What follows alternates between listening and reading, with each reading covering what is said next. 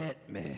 From Studio P in Sausalito, the home of the hit, it's time for Succotash the number one award seeking comedy podcast about comedy. Podcast. And here's your host, internationally recognized comedy podcast podcaster, Mark Hershon. Yes, it is me, Mark Hershon, and this is Epi 81 of Succotash, the comedy podcast podcast. And I am not alone this week. That's right. Joining me to co host Epi 81 on Skype, all the way from up Seattle way, is our associate producer, Tyson Sainer. Tyson, welcome to the show. Thank you. It's great to be here uh, and or there at the same time. Other than the fact I played uh, your holiday greeting that you called into the Succotash hotline back around Oh. Christmas time, this is the first time we've had, heard had a chance to hear the voice of Tyson Sainer on the show. Very exciting. Oh yeah. I suppose that's true. I mean, not that it's exciting, but that it's uh, you know uh, that it is only the first time, or the that's true. And it sounded probably a lot like this. It Going, did. "Ah, bleh, ah, bleh." It did a little bit, but uh, the good the thing is we we benefit from uh, all the wonderful things you do for the show in supplying us with clips. So uh, your benefits are heard every week, even though your voice is not. But it's a treat to have you co-hosting the show with me. I haven't done a co-hosting show, I think, since Chris from uh, Podcrash. Chris Gore. Chris Gore, I think that's the last time I did a co-hosting show, so it's a, a treat to have you with us. First co-hosting show of the year, but not the last. I have several others already lined up. So Tyson, tell us a little bit about about you. I mean, you're obviously uh, you started out, um, as far as I'm concerned, listening to Succotash, and then uh, had some podcasts you wanted to bring to to our attention, and. Um, uh, you started sending them in. But uh, I understand because uh, we have several podcast friends in common that you're no stranger to podcast land. I was doing the uh, YouTubing, uh, the YouTube channel for Combat Radio uh, for Mr. Ethan Dettenmeyer. It was uh, probably a little over a year ago now, um, maybe a year and a half ago, that um, you were going to be a guest on the show, and um, I had uh, let's see, I had heard. I'd heard the interview, and then I remember Ethan telling me he'd, he'd like me to cut uh, like you know some audio put to put together for the, Ah. the our our YouTube site, and I was like, yeah, okay, that sounds good. And then I listened to it, and then I was like, you know, let me give the Succotash show a listen. All right. And then and, uh, this is a while ago now, and uh, what I normally do with uh, my podcasting listening is I'll usually listen to the uh, most recent episode, and then I'll listen to the first episode to get an idea of how far it's come along or anything like that. And then if I really like it, I'll just go back to the beginning and uh, start listening all the way up through. And uh, yeah, I really enjoyed the episode, uh, the all the episodes. I enjoyed the show as a thing. I was like, I could really get used to this. I, I love the variety show aspect of it. I mean, the that there's sketch work, there's there's work put into your show. There's a lot of work put into it, or at least what it sounds like a lot of work. It is a lot of work, and that you know that's the funny thing because when I first started doing Succotash, a lot of people were going, "Man, you really picked an easy thing to do for a format, just playing clips of other people's podcasts." I said, "You have no idea how hard." How hard yeah, and I do all the voices too. Yeah, that's me. Yeah. Uh, it's uh, it's it, it is more it is more labor intensive than I intended it to be because uh, I essentially uh, figured it would be the lazy man's podcast, but I've discovered having to listen to podcasts and clip it and and then assemble everything. It is it is a lot more difficult than I'd originally envisioned. I can, I can imagine. Actually, I picked up on that right about the time you started recording in your car, going back and forth to venues, because you actually mentioned, like, you know, well, you know, there's this, you know, we all do this podcasting thing, and you know, a lot of people think uh, there must be some kind of grand amount of money in it, but no, we're doing it out of love, and you know, it sometimes it gets noticed, sometimes it doesn't. And I was, I was listening to and going, yeah, you know, uh, maybe I should send in a couple of clips uh, just to see if you know, Yeah. if uh, if they get played. If nobody's sending any clips, damn it, then I should probably send in clips. And it's not that nobody was. Obviously, people had been um, at this point, but I figured, you know, just a couple more in the, uh, you know, maybe one gets into a show or fills in that gap, and then. Uh, and then kind of started sending them on the regular uh, which has been great. that's that's what appeals to me about succotash in, in general because it has turned me on to so many podcasts I wouldn't have even known existed if I hadn't started listening. Well, you know, it's funny. I was I've been trying to think I, I, do end up playing a lot of podcasts from overseas because I enjoy them, but it's also because they're the ones who've been responding. And because of the way that um, I generate the tweets for this show, it, it basically goes out every two hours, 24 hours a day. And I'm realizing now that there are people in England and Australia and whatnot that are seeing tweets from here in the middle of their day. And I think people that don't automate their tweets are kind of losing out on that international crowd. That's resulted in getting a lot of both clips and mentions from from people all over the world, which is really sort of uh, amazing, interesting, flattering, uh, and a little bit mind-boggling. I mean, I didn't know what a podcast was until I'd seen. Uh, I think I uh, had spoken to you or written something to you about uh, a video podcast that I found on uh, Revision Three which is a site that deals with movies and oh, game okay, technology, yeah. completely by accident. Like mm-hmm. I just uh, yeah, found it by accident, and then I was like, oh, they have an audio version too. Well, that doesn't sound that fun. Um, they, just listening to the because most of the show is visual, and then I did listen to one of them audio wise. I'm like, oh, this actually does work as an audio format. Uh, and yeah. that was actually where I'd heard about. Uh, then I'd heard that there were other podcasts out there, and that's kind of how I started on the road to listening, to uh, finding podcasts to listen to on the regular. Uh, it, yeah, I mean, it's definitely a medium that's on the rise. I mean, the numbers go up every year, and people that generally when they find them, they they first they find the the the medium itself and then they start looking for the things that they like. And pretty soon uh, you know it's just like having a favorite radio show or tv show. You know mm-hmm. they, they, listen to them when they work out. They listen to them at work. They do whatever. And it's amazing with a podcast that typically is going to be a half hour or an hour long that you can fill up your week with basically fresh entertainment. You're not just listening to one podcast. It's almost like sitting down in front of the TV. And if you're sitting in a cubicle somewhere, you can sometimes get, you know, three, four, five hours of entertainment and not hear the same show. Uh, so that's a, that's covering a pretty broad spectrum. Oh, absolutely. I mean, it's great for filling in uh, like I imagine uh, there are types of jobs that even lend themselves to being able to listening to a podcast because it's not disruptive to what they do, like say graphic design or something, where a person can literally like they could do their you know they know the physical part of it by memory, take you know drawing the lines and connecting and painting and stuff, and they'll have to stop occasionally to concentrate, but it's something they can literally they could be doing more than one thing at once and without interrupting the workflow. So it's perfect for that kind of uh, consumption is that yeah, the word for yeah. absorption? yeah, you know, I think the uh, another fascinating thing is that most podcast interviews these days aren't the sort of interviews we're used to seeing on like a late night talk show where the guy comes out and he's got an agenda. There's a movie to plug or whatever, and you know, there's been a pre-interview, and the, he knows what the questions are going to be, and it's seven minutes long, and then you go to the commercial you know, people are hearing conversations, one hour, hour and a half. Uh, Joe Rogan show, you're listening to a three hour show, and it, it's a much more sort of human interaction we're listening to. Uh, oh, yeah, very raw. Yeah, yeah. Uh, and sometimes some surprising information comes out because people start to relax because they're a lot of times they're not in a radio station situation in a podcast. They're sitting comfortably. Uh, there's a microphone in front of them, usually somewhere. Um, you know, if they're in Mark Maron's garage, they're in a garage. oh yeah, or the, or Jay Mohr's show is in his uh, quote unquote fake mustache studios. It's in his garage, which I hear is very nice. Never seen it. Um, That's right. And uh, as you pointed out, a lot of my shows happen in uh, my car.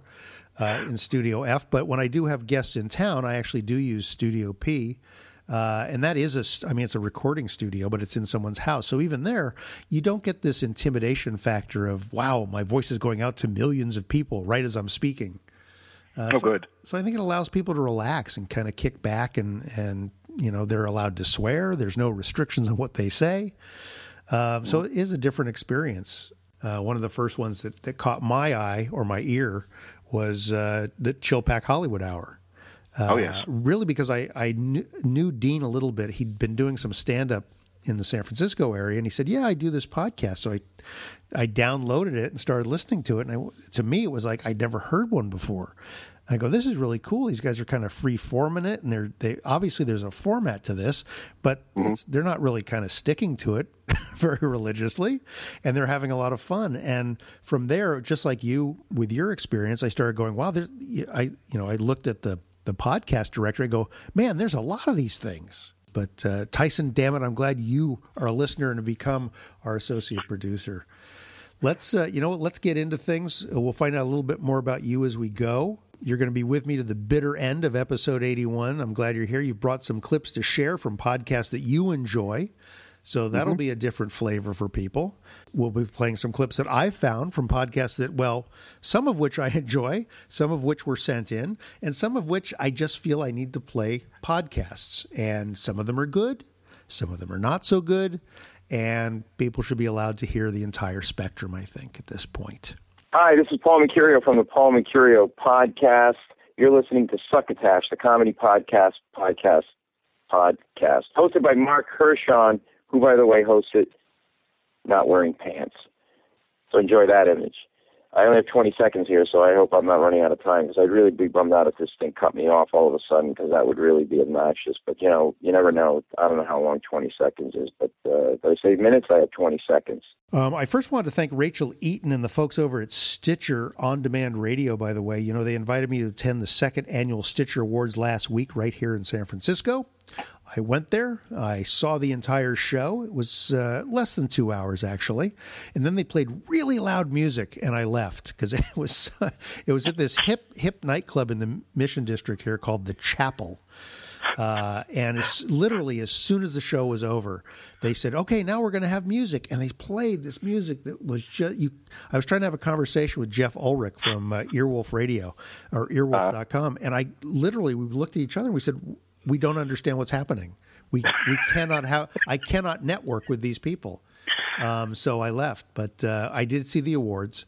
Um, and let me do this really quick, Tyson. I'm going to run down the list of uh, all the categories and say who won, uh, just because it feels like I'm part of podcasting. Uh, for business and finance, Marketplace podcast. For comedy, Comedy Bang Bang won that category.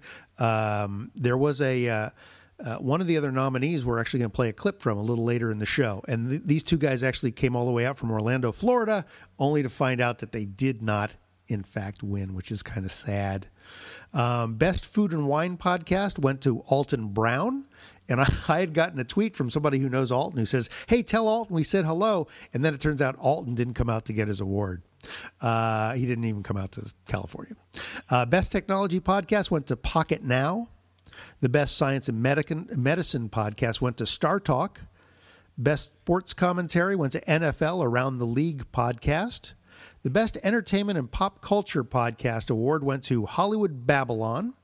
Best Inve- Investigative Reporting, Planet Money. Best Health and Lifestyle, Savage Lovecast. Best Education and Learning went to Freakonomics. The Best Storytelling went to The Moth.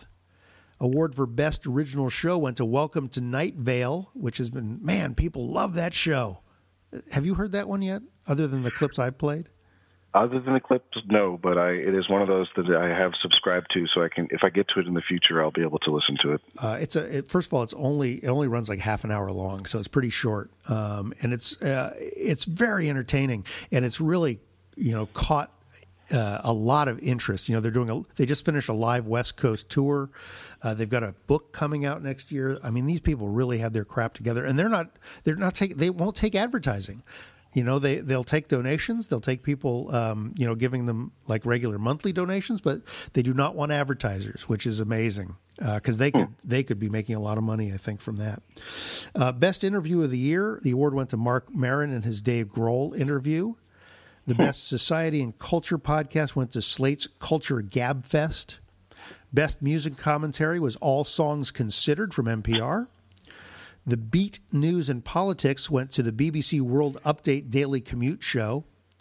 Best Games and Hobbies went to Good Job Brain. Best New Show was a podcast called What Say You.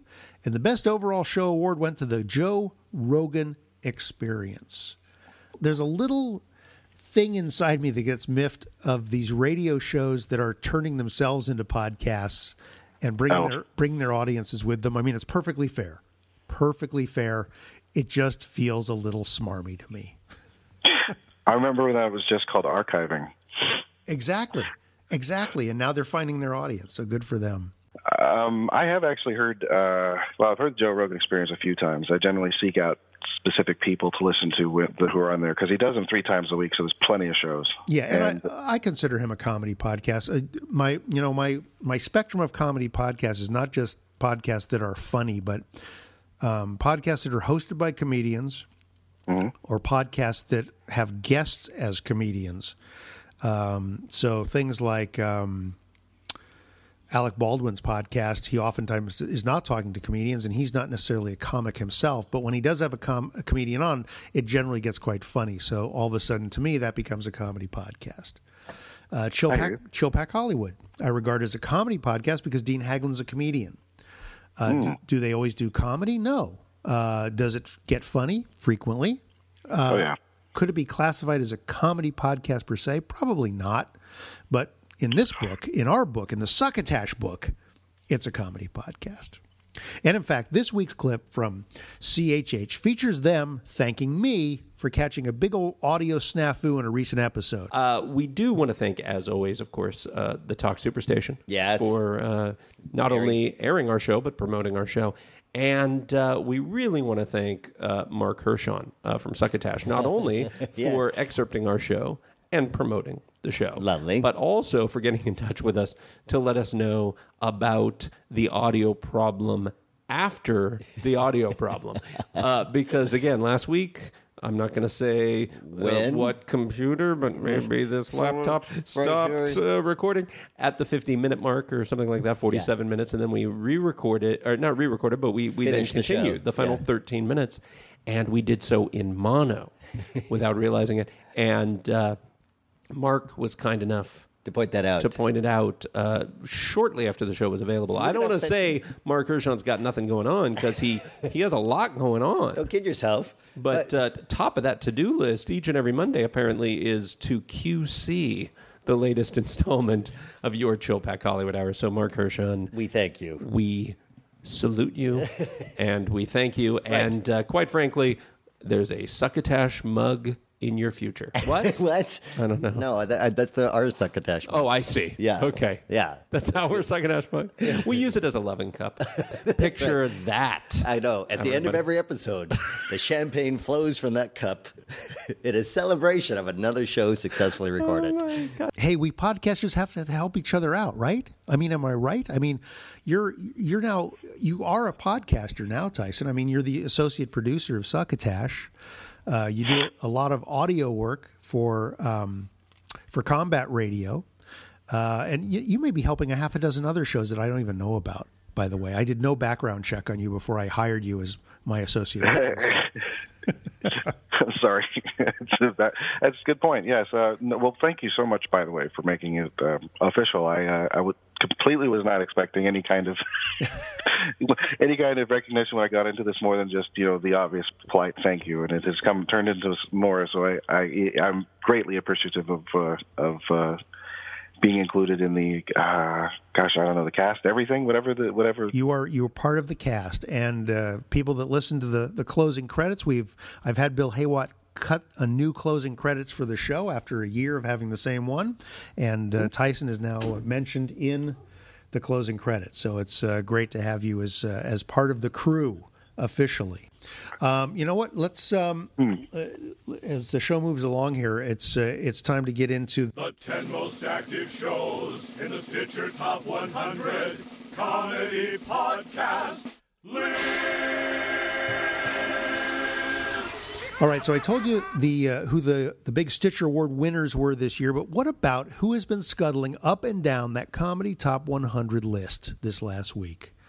I don't know if anyone enjoys this feature, Tyson.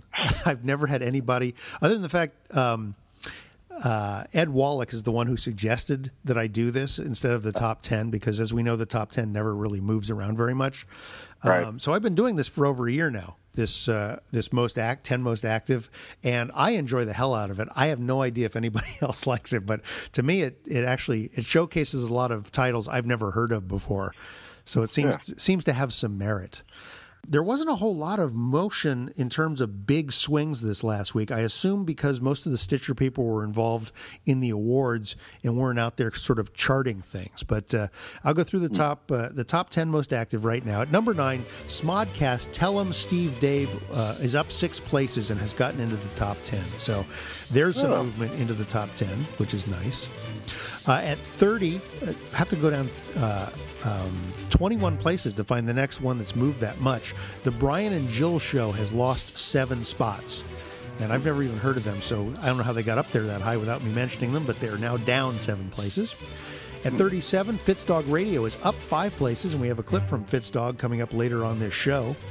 At 52, Keith and the Girl Comedy Talk Show is down eight places. You know, they're pretty um, consistent. And I think a lot of these shows drop some points because uh, the show, you know, it runs its, its gamut of having been on for a week or so. And then as soon as the next new episode comes on, up it goes again.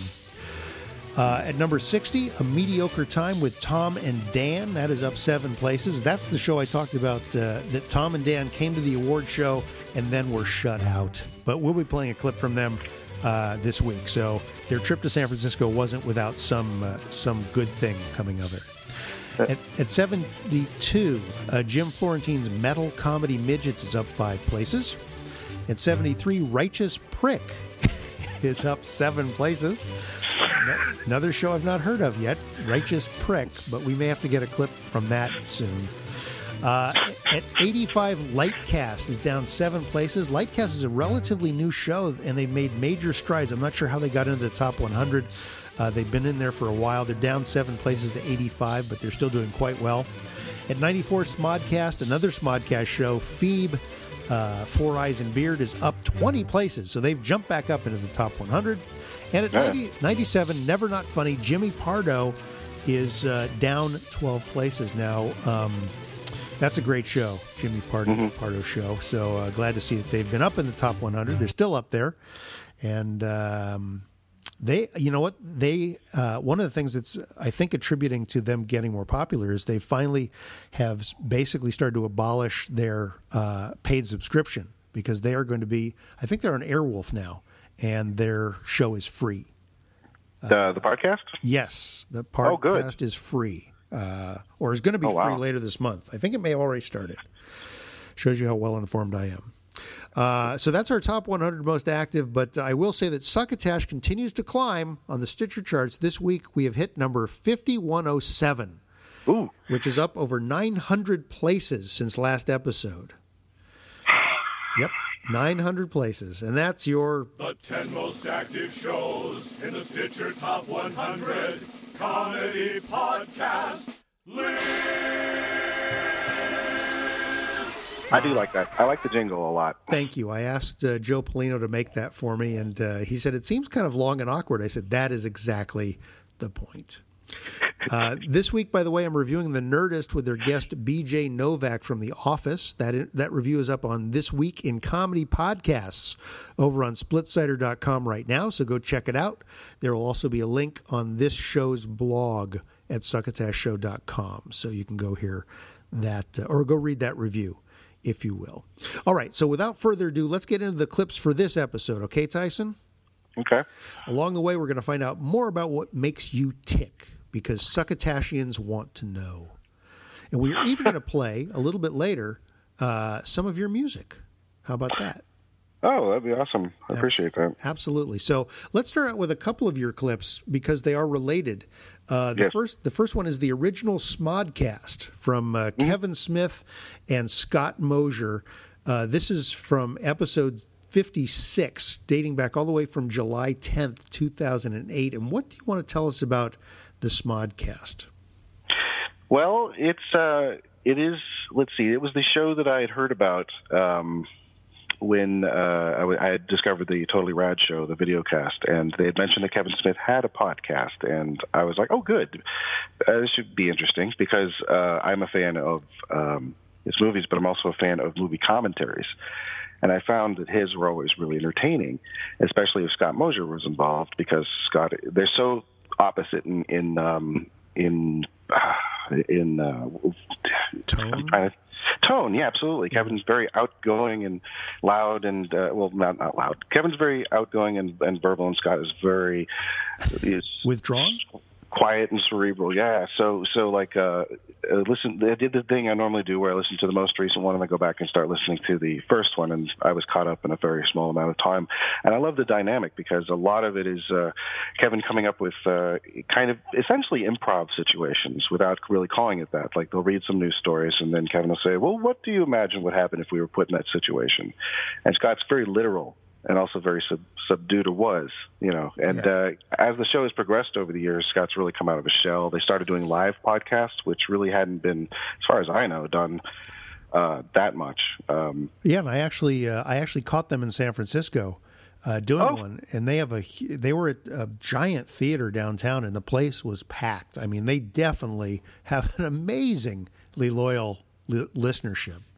Oh yeah, absolutely. And uh, so this particular clip, this episode was um, it was called "And Now a Word from Our Sponsor," which really only refers to like the first 15, 20 minutes of the of the episode. And it, it's uh, Mos- Mosier has just uh, come to the studio from uh, dealing with having been in a car accident, and then there's uh, the clip that I that is played is just the tip of the iceberg because the situations that Kevin imagines for Scott to be put in just get more and more bizarre as the episode continues, and it's one of the funniest. Uh, it's really one of the ones that really said, you know, I don't think I'm ever going to stop listening to this until I have like 700 other podcasts to listen to.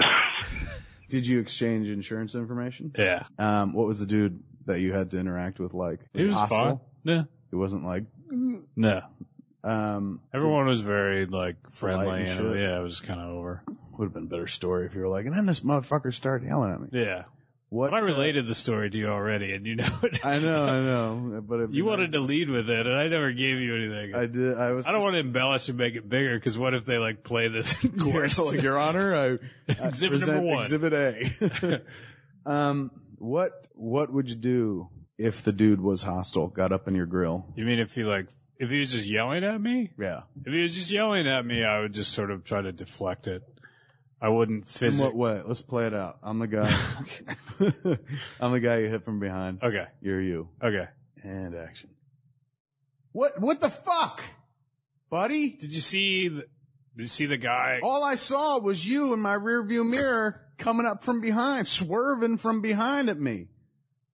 Yeah. Don't you know how to fucking drive, asshole? I do know how to drive. I was trying. I don't think so. Jesus Christ. Look at this. Look at my car. Look at my car. Your car. You look at your fucking car. It's all your fault. All right. Don't, don't all right me. Okay. Fucking say something. I am saying something. I said okay. I'm just I'm That's- a, I'm a little hot under the collar. I know it's not. Nobody wanted this. I this car is my life.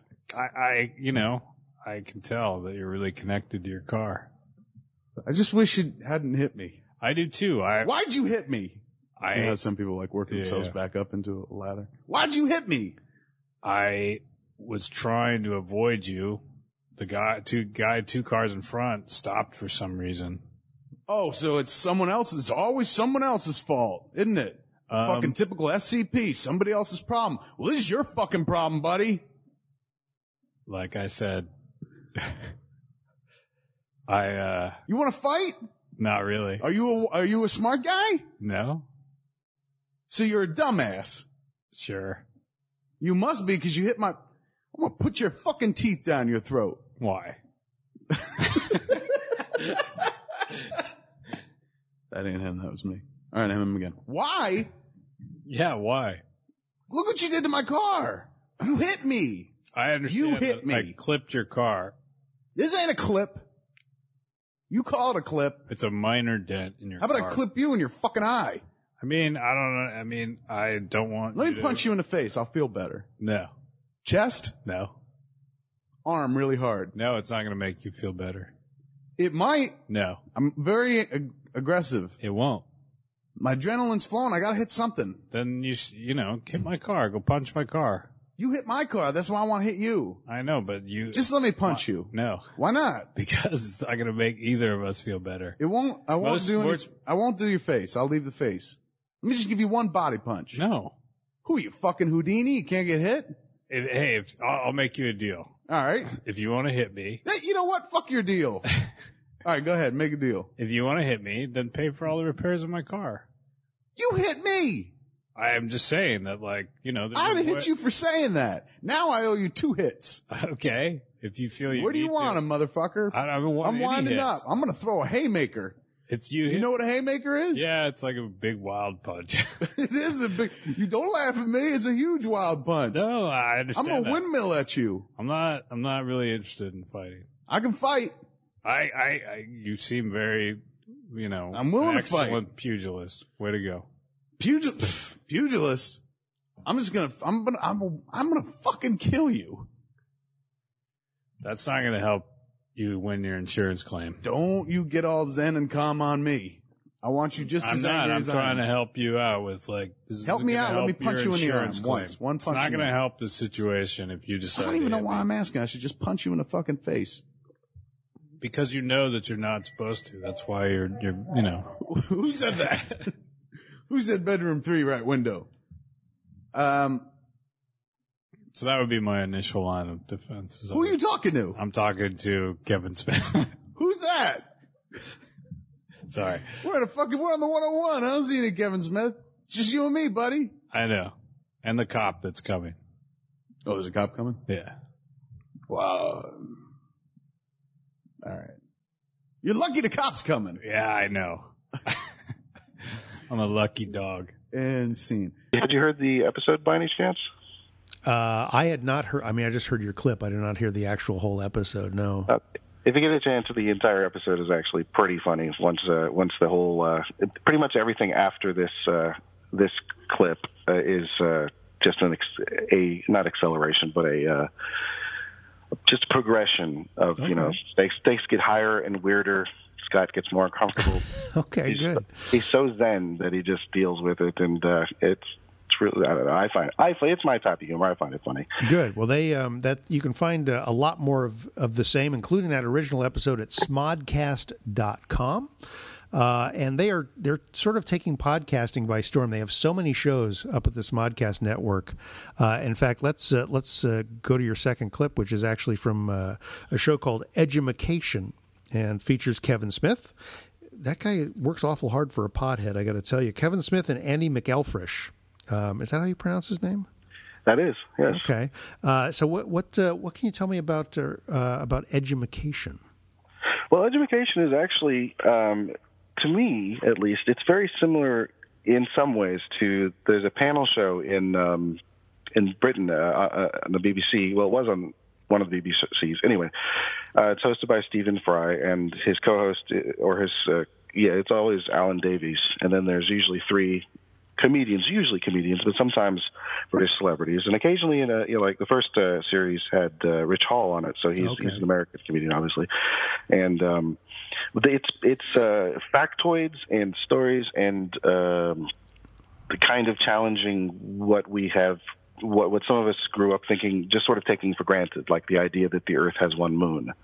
When stuff like that that you would never think. Well, of course, the Earth has one moon. And it's like, well, it actually at one point it had two moons, and then it had five moons, and then it had. It's pretty much now we're not sure what to call these other near Earth objects, so things like that. Or, or things in history that are misconceptions. And education is a lot like that in the sense that it's basically one person giving these factoids, and then Kevin being, the, uh, I guess in this case, the Alan Davies role, where uh, he's, uh, you know, as it, it, it's sort of the opposite of Smodcast, I guess, in a way, where um, Kevin gets to create bizarre scenarios, but only based on actual facts. I and uh, and uh, Andy gets to bring in, and then it's got sections: the psi, the phi, the why, and the bi. And that's the science, the fiction, the question mark. I guess the why does this happen, and then bi is the wrap-up bit. I like the way it's structured. Um, I like the fact that it is actually educational in the way that you often walk away going, "Oh, I didn't know that at all." And sometimes you walk away with your side splitting because just some of the, the digressions are are priceless. Interesting. What are we going to learn from this particular clip? Uh, it's, he's going to diagnose the Cosby kids. Excellent. All right, let's give it a listen. I'm just saying that most cartoons, the characters are defined by their personalities, but on the Cosby Kids, Yes. they're mostly defined by their physical traits, and their physical traits are kind of fucked up in a lot of ways. Okay. So. I took- well, Fat Albert, obviously. So I went, I took Morbidly each of their, obese I Albert. Mm-hmm. took each of their physical traits, and I went to WebMD and I diagnosed them. Fat Albert is morbidly obese Albert, isn't he? well, from what I can tell, glandular or just they I think is glandular because too sedentary? I, I've always suspected, you know, processed food diet, sedentary lifestyle. Fat Albert is me. I am Fat Albert, so I can identify with that guy. Well, I think that first of all, morbid obesity. I think that might be obvious, but I think it may be related to his gigantism. I think he may have A touch of it? Well, he's got to be. He's got to have some oversecretion of growth hormone uh, hormones. It's actually the uh, oversecretion of growth hormones by the acidophilic cells in the anterior lobe of the pituitary gland. That's how. That's what gigantism is? Yeah, remember the shoe museum? Yes. Remember we, the- we did for the Tonight Show. Robert Wadlow, the giant. We saw his giant shoe. He had a pituitary gland problem, and like many people who grow to be giants, he did not live long. How long? Um, I think he died in his uh, 30s. That's why fucking you don't see any more Fat Albert cartoons. They're like, he died. he died of gigantism. First, we had to remove his feet. hey, hey, hey, I don't want to see my feet go away.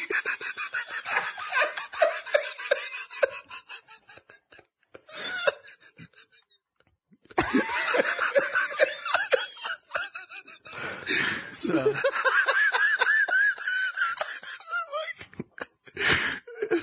Hey, but everybody, that's about the, the saddest thing I've ever. hey, Mushmouth. uh, so, so we're assuming that he had morbid obesity. Now, oftentimes, gigantism can cause many meta- metabolic abnorm- abnormalities. I'm going to try that one again.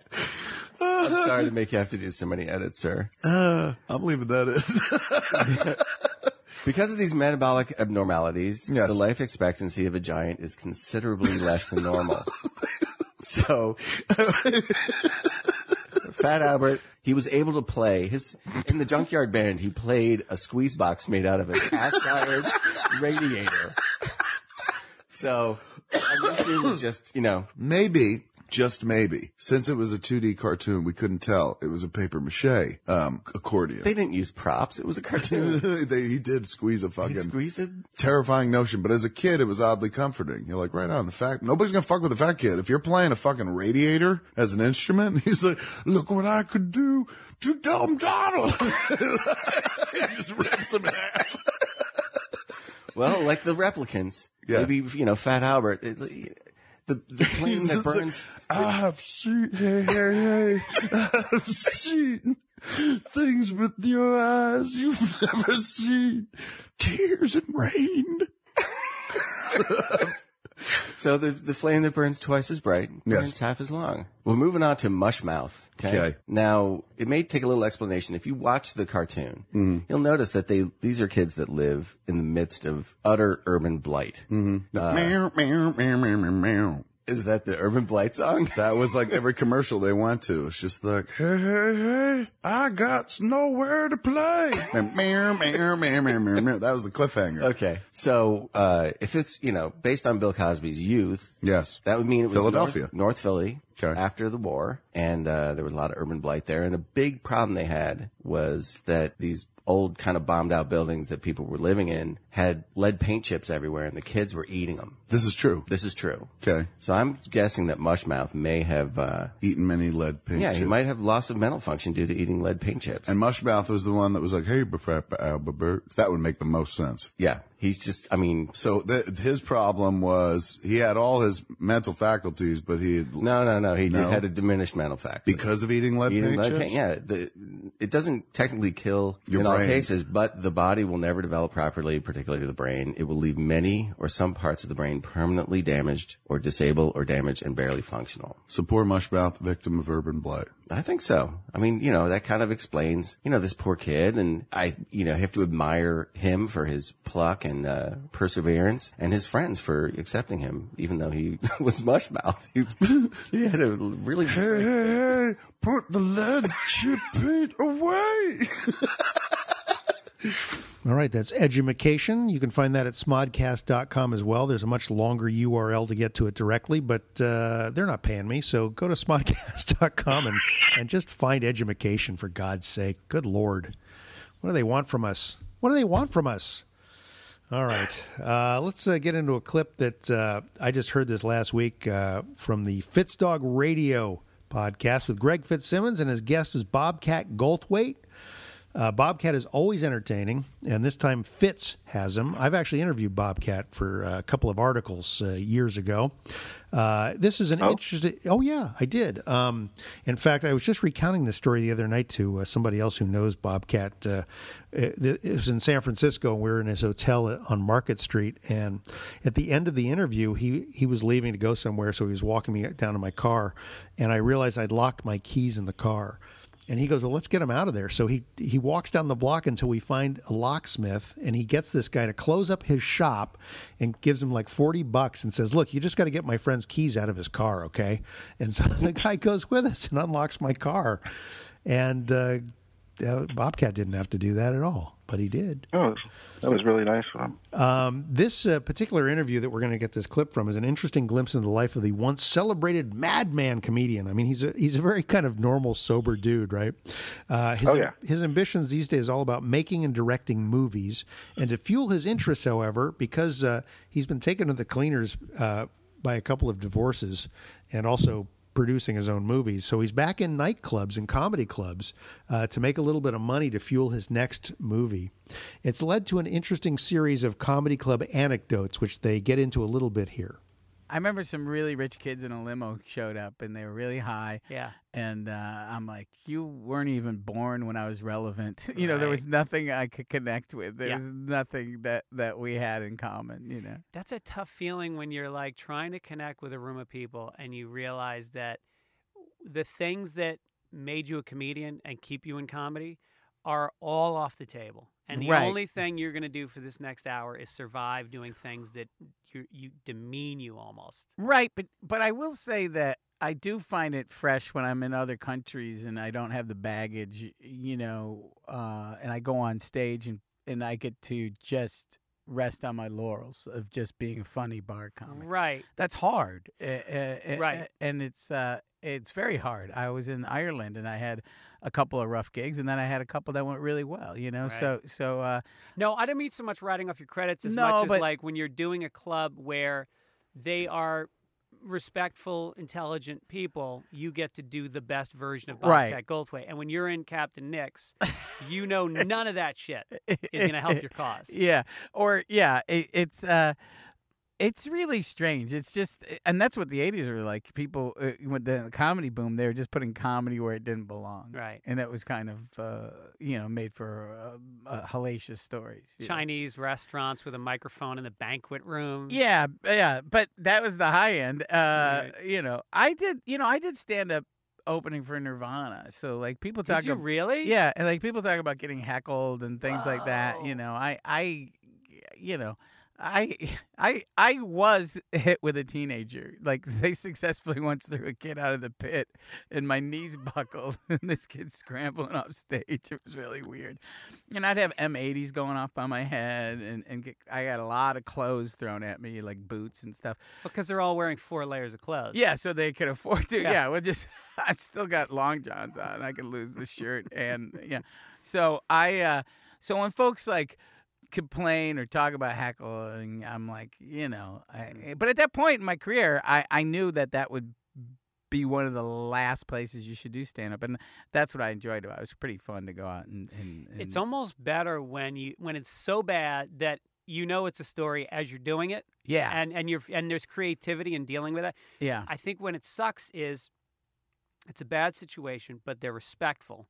So that there's almost pity hanging in the air, Ugh. and you want them to heckle. Give me something to work to off work of." with, or a room that isn't, you know, it's not the gathering of the Juggalos, which I've done, but at the same time, i if everything worked well, this would have been fine. But seeing that there's 12 really drunk hecklers, you know, they don't, people don't, they can't wrap their brain around that, like how frustrating that is. Right. And if the and if the room's doing their job removing those guys, Right. then you you can deal with anything. But Yeah. if they're going to let people worse than the heckler is the group of people talking Yeah. amongst themselves. Yeah. Because then it's just disturbing everybody and you can't even engage it. And you can't concentrate, and the people in the back don't even know this is going on. And then you snap at them and then half the crowd that didn't hear them thinks you're an asshole. Yeah, why is he such a dick? You know? Right. I I remember uh, in South Dakota, this table full of women came in and they were drunk and they were like kind of wealthy looking. They were the you know the real housewives of South Dakota. South Dakota or whatever, and over entitled and wouldn't shut up. And it got to the point where the crowd's like, "Throw them out!" Like the crowd turned on him, Yeah. and then finally, I. I- I don't like that I can shut up hecklers, you know, and I really see red, and I truly often don't even know what I'm saying. It's just like, whoa, you know, it's a vivisection, and it's a terrible skill to have. And the crowd always goes nuts when you do that too. And It's the- a hand grenade. yeah, and the, but the crowd loves it. You know, I remember the crowd starts cheering, and it's like because we love conflict. Like a bar's never emptied out because they said, "Quick, two guys are getting along in the parking lot. Right, Let's right. watch." So, I don't know what I said. I continue on with my act, and then one of them stands up sobbing, and she goes, "I'm not a whore. It's my birthday."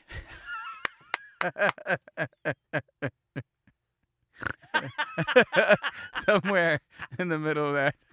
Just- That's hilarious. So that's Fitzdog Radio, gregfitzsimmons.com. Uh, that should definitely be a slogan or on a T-shirt or a coffee mug. Yeah. I'm not a whore. It's my birthday. That's right.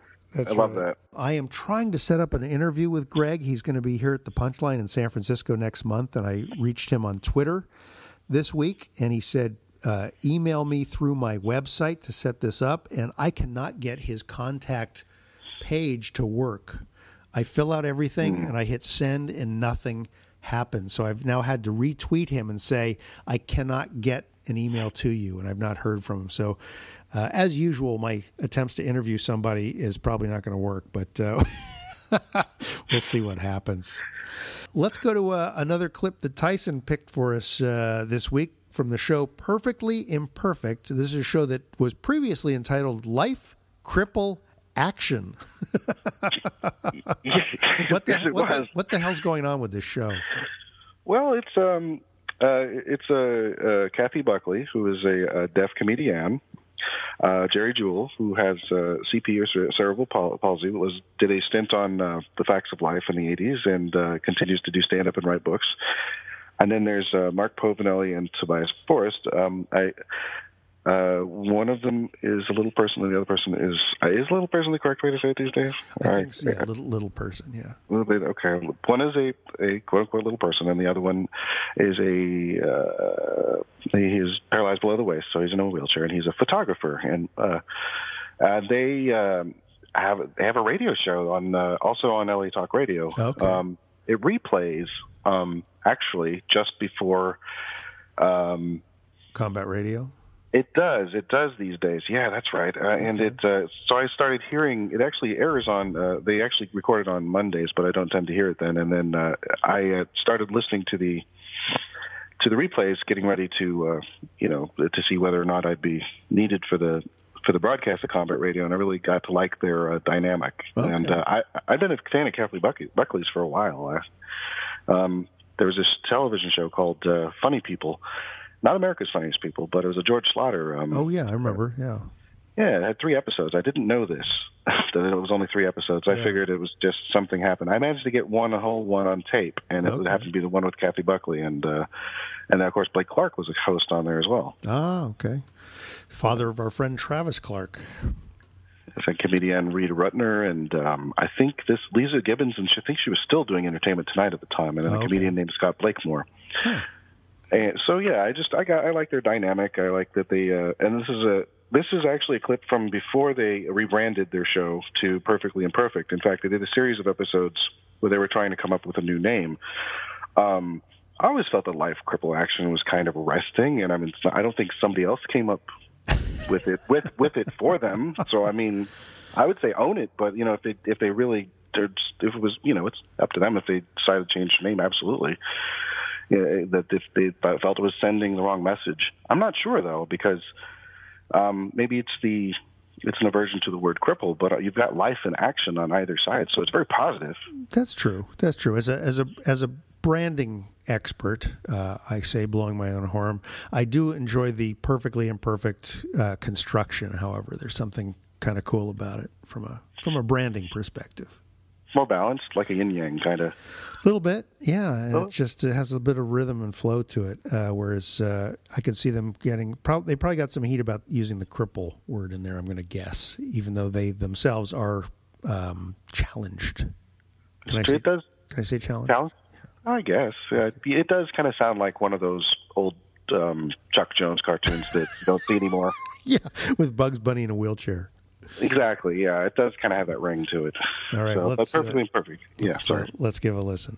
Where are you that you're 3,000 miles away, sir? I'm in Washington, D.C., the capital of our United States of America. Washington, D.C. I mean, didn't uh, I have a question? So, do you think that they had something to do with uh, what happened here in California recently? You know what I'm talking about. Uh, was that uh, Geri walking uh, down the red carpet of the Emmys? I don't so, know. So close. So close. It would it would have something to do with uh, Geri walking down a carpet if she were ever proposed to and said, "Hey, you know what? I'll say yes. I'll get married." Uh, and now she could do that in California. That's true. That's a great point. And, uh, you know, I think it was a little late in coming, but yes, I think Washington had something to do with all of that happening, and all the better for it. It didn't matter where it came from, frankly, as long as it happened. Right. Long overdue. And uh, Geri, you went to the Uh, celebration. I what? Do you What's went that? you went to West Hollywood, Geri? I did. And you celebrated. I did. It was exciting to be a part of that history a little bit. Cool. And what did you do? I mean, how do you celebrate this thing? Just waved a flag. Like any old thing, just wave the flag. That's all you can do is wave. So I, I don't know if you saw this. You are uh, closer to New York than we are, but the New Yorker they took a photo that has already been on the internet for a while, and it's of my favorite celebrity couple, Bernie, uh, Bert and Ernie. you know, so you get the celebrity couple named Bernie, and they threw Bert and Ernie on the New Yorker. I guess that photo's been around for a while, but the New Yorker said, "Hey, let's uh, let's put it out here front and center." Did you see that one, Mark?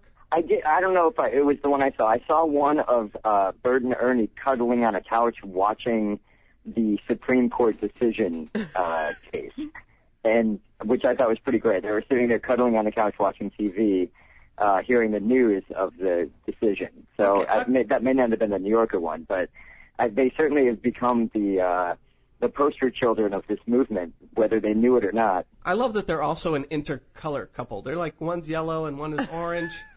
you know. You guys do know that these are just puppets, right? You know, Ernie's Mark, not no, yellow. Ma- Mark is over there going. They were on the couch listening.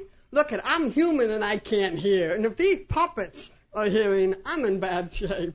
You are, I Kathy. know. But Kathy and and you know Mark might be able to back me up on this. Is there is something to be said that when you become, even if you're a puppet, a I, I do, public- that is my goal in life is to turn into a puppet. But go ahead. But when you become a public entity, Sesame Street has said, you know, hey, they're not a gay couple. They may um, be in the same bedroom and sleep in the same bedroom and, and do everything together, but they're not a gay couple. Um, but the public has said, like, screw you, they're a gay couple.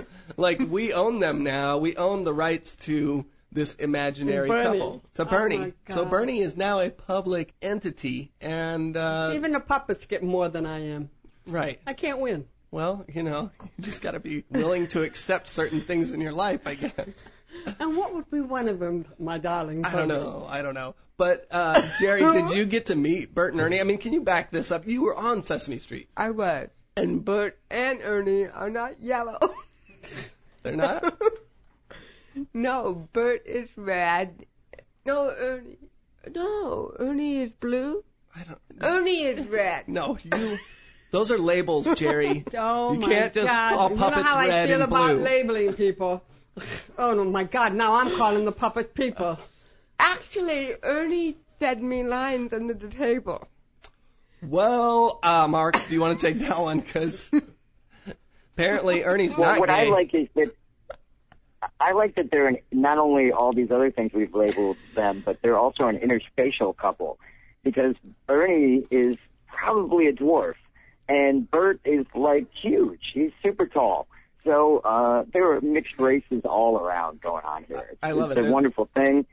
I think they represent uh, who knows. One of them, uh, you know, I don't even know. Uh, They're they're a, they're a wonderful couple to kind of encompass all of us, aren't they? Yeah, and I love that you claimed Ernie as as a dwarf, as a little puppet. I think that's the first time he's been outed as a dwarf, and it's going to be very controversial. I think so. Okay, these are the times that I go, I'm not deaf enough for you people. Well, this is big news, This is right? good news. Like I love that we go. Any of us can go to Jo-Ann Fabrics and make a puppet. Well, you know, uh, but can you make a gay puppet? That's the real question, You'd be surprised what I can make. All right, that's perfectly imperfect. Uh, and you can hear that over at latalkradio.com uh, slash imperfect.php. But just go to LA Talk Radio and you can find it. Look there. But you know what? If you put any podcast title into Google and put the title and put the word podcast, you will find every site that they appear on. So I'm going to give you that secret insider insider's tip right now. That's the real juice. You know, what I'm planning a big old um, 100th episode, end of season one, coming up uh, in 19 more episodes, and uh, planning to maybe do a big live show here in San Francisco. So who knows? Maybe we'll dip into the Succotash budget, which is at the moment really low. Uh, and uh, we'll see about getting you down here for that. That would be interesting. That would that would be amazing. Um, yeah, I hope I'm well enough to travel by that point. Oh, okay. yeah, um, I'm sure I would will be, but uh, yeah. Um, well, you can you, you can leave this in if you like. I have a bit of an anxiety disorder. okay, all right. but I'm you know, but I'm working on it. so Well, that's uh, okay. that's all right. I mean, is it uh, is it debilitating? Is it uh, is it something that you've been dealing with for a long time? I've been dealing with it for about uh, let's see, what is this? 2014 now. Um, ooh, six years, something like Okay. that. It's gotten pretty bad in the last six years. I don't leave the house that much, but except to go to the grocery store and whatnot. And uh, I mean, it's getting better. It's uh, it used to be it used to be worse, but it's it's better now. So I'm on the upswing. Well, good. I'm glad to hear that. And uh, you know what? If uh, if you're not well enough to travel, we will uh, arrange a live hookup, and we will have you there one way or another. Oh wow, yeah. I, uh, well, I you know, I would love to be able to come in. And I'll, I, I will.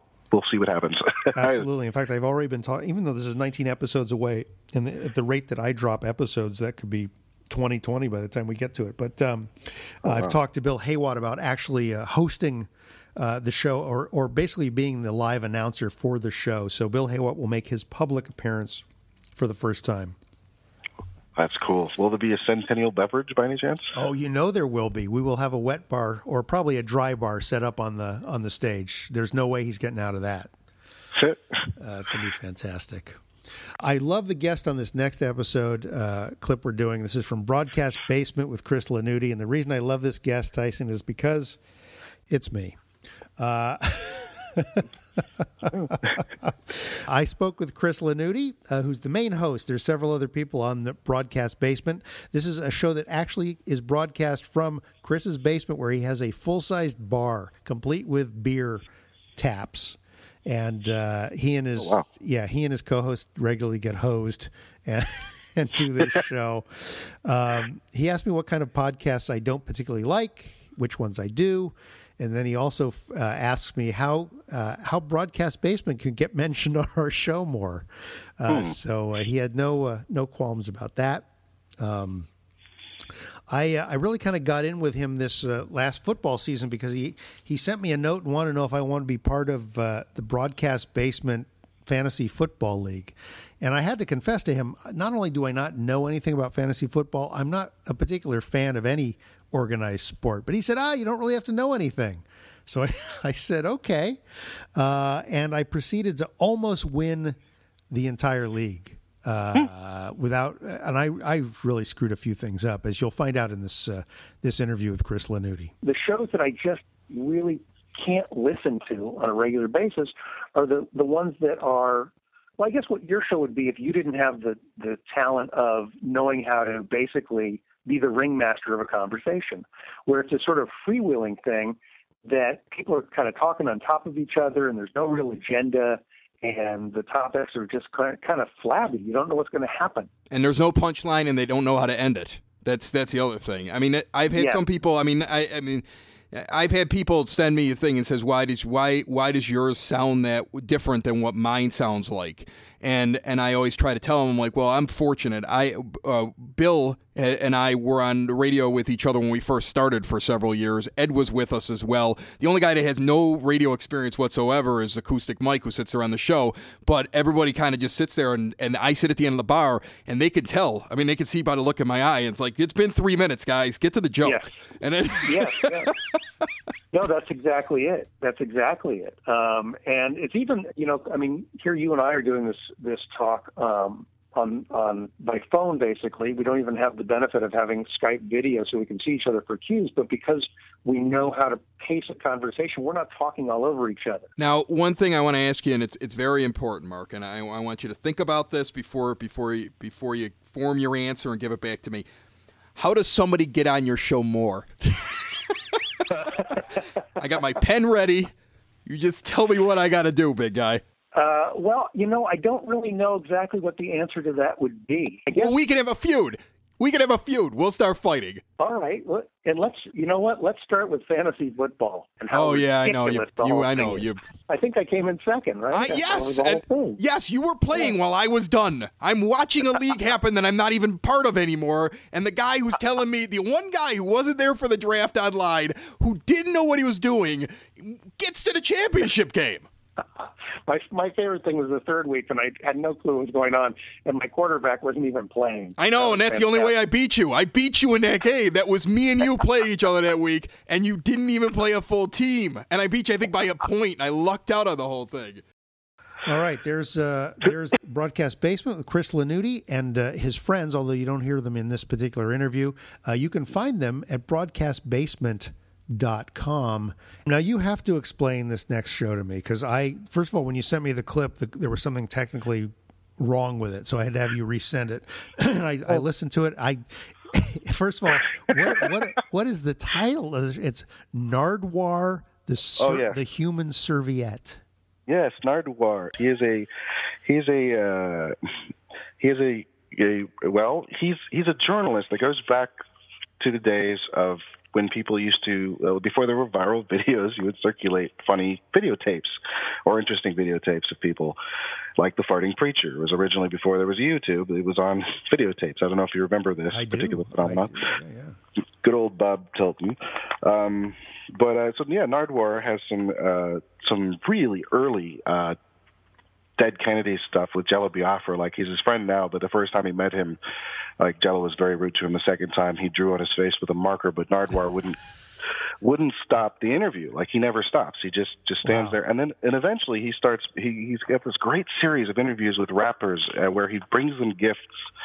Um, based on their their musical influences and he's got a very distinct delivery when he uh when he does his interviews he's got distinct beats that he uh that he repeats um he ends every interview with them. This is not included in this particular clip but he'll say like um let's say like Pharrell for example the rapper He'll say well you know thank you very much Pharrell. Keep on rocking in the free world and doot doola doot doo and then he puts the microphone over to them and then waits for them to say doot doot. and if and if they don't say doot doot, he'll say almost, and then he'll try it again, doot doodle doot doo, and then hopefully they'll do that. And if they do, he goes, yeah, and then he turns to the camera and freezes with a big like. I don't want to say a rictus. No, what's the, the what's the Ed, the Edward Munch kind of scream face with Yeah. just like a big old ah Oh, smile. funny. And then he doesn't move. He doesn't move, and then the camera stays on him, and the people are like, "Is this over? What's happening?" And he won't. Like people have taken his hat off and his eyeglasses, and he just doesn't move. And then it cuts to black. Wow. All right, let's. Uh, what, well, first of all, he's talking to Jaap Blonk in Oh, yeah, this. Jaap Jaap Blonk. Jaap Jaap Blonk. Yeah, Jaap Blonk, who is a uh, he he is a vocalist. He does these interesting kind of sound poems with his voice. Um, yeah. All right. Well, let's let, let's hear what this sounds like. This is fantastic. And welcome to the Nardwuar Human Serviette Radio Show. Well, thank you, Nardwuar. Now, Jaap Blonk, what do you do? Can you please explain to the people what do you do? Are you a beatboxer? No, I'm not a beat beatboxer. I, I use the voice in, in many different ways. I make experimental uh, texts, uh, sound poetry, uh, voice pieces, also with in combination with musicians, with electronics, and um, I think uh, I cannot be categorized in any style like like beatboxing, beatboxing or um, um, so it's, it's a wildly uh, varying stuff I do, but um, mostly the voice is involved. Have you worked with any beatboxers at all? Yeah, I have, but it's really hard to. I, I found I tried to get them into more uh, free use of the voice and improvising, but they usually stick to their uh, bag of tricks, and that can be great and really virtuosic, but it's sort of still for me a bit of bit static. So you, yeah, Blonk, you don't have a bag of tricks at all? Like, hey, the hell, the hell are you? What are your bag of tricks? Oh well, yeah, but um, uh, my tricks uh, don't always uh, succeed, and they're uh, more interesting sometimes when they fail. Like um, uh, especially people, especially kids, always ask me, um, "Can you imitate this or that animal or cartoon figure?" And then I tell them, "No, um, you know, I imitation is not so interesting. You get something that's already there. If you you can try to imitate, but if it fails and you get something else, it's more interesting because you get something that wasn't there already, wasn't there yet." So, um, well, I, I, sometimes work off uh, imitations. I had this um, place in Amsterdam, in, in, Holland, where I lived, where uh, the streetcar came by every five minutes uh, through a, a sharp uh, curve, and I heard this sound like uh,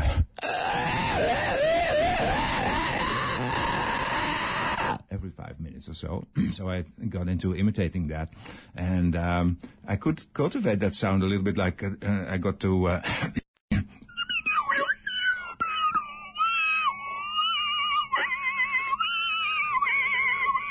So it is to a sort of um, more, somewhat more refined high register. So sometimes imitation can be uh, fertile and uh, productive. And your mouth is quite awesome, I must say there, Jaap Blonk. Like everything is done with your mouth, right? No computers. We weren't hearing any computers. Although you mentioned you have well, used when, computers while, while sometimes. I'm, while I'm sitting here, uh, yeah, live, I, I, do everything with the mouth. But I use computers too and other uh, um, other hardware gear because then you have even more uh, possibilities.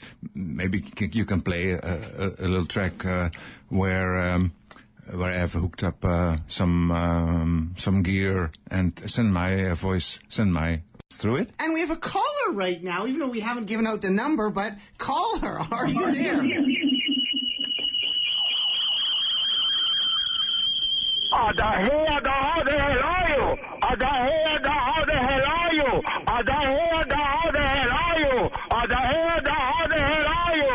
Oh well, that sounded like somebody pressing a button on a sampler and repeating a loop.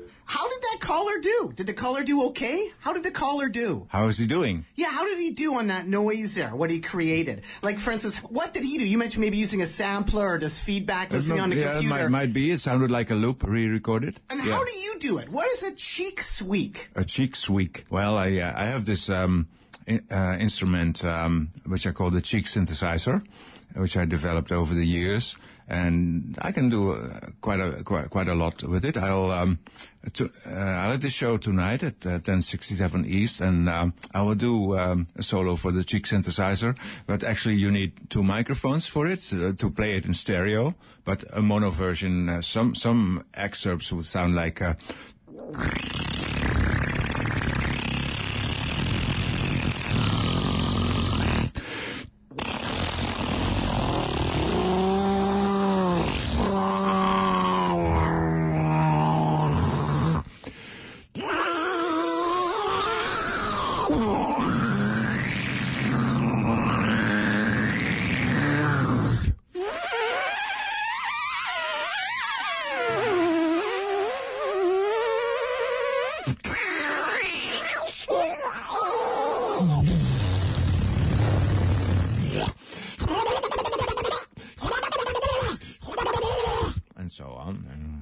Yet with a mono cheek squeak on the Nardwuar to Human Serviette radio show. All right, there. there's there's Nardwuar, the hu- the human serviette. Yes. And, and you can find more of that if you care to at nardwuar.com. And that's N A R D W U A R. He didn't make it easy, did he? Nardwuar.com.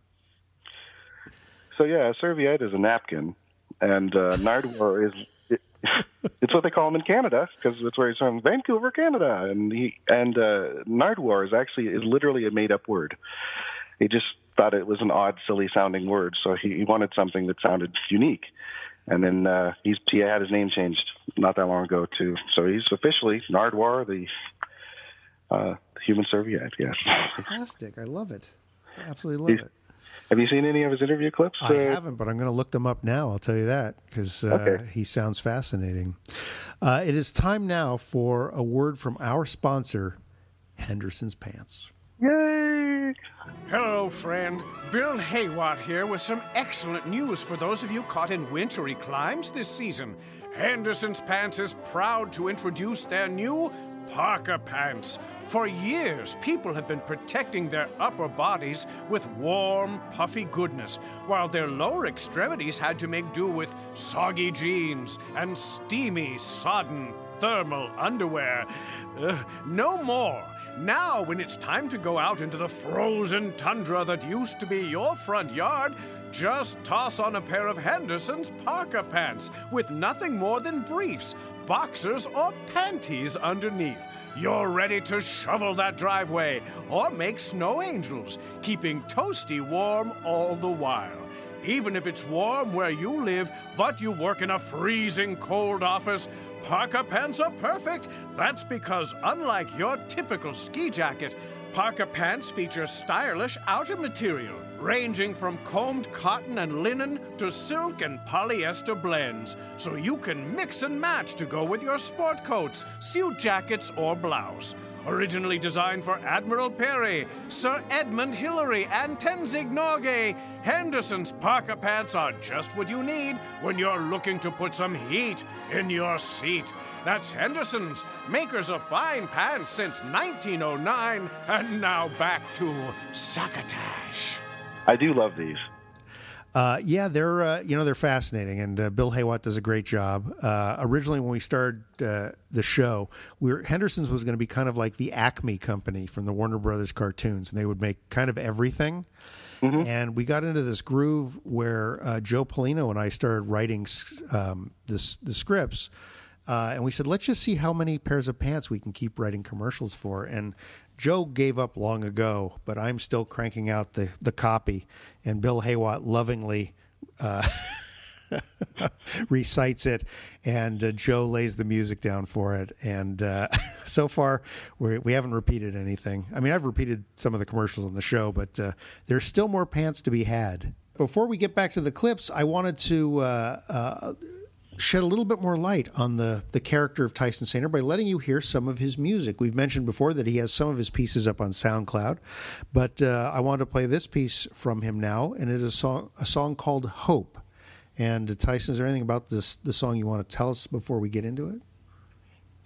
Um, just that when I started writing it, uh, and I came up with the main musical part, that I it to me it had a certain feeling to it that sounded sort of like I, I I'm very into music as like change having um, being mood altering essentially, and um, when I li- every time I listened to it, it felt like a little bit of a journey kind of around the emotions and then eventually I felt it ended on kind of an up note before it repeated the idea of it and then I added more things to it. It's sort of basically a repetition where things kind of get added and things fall away.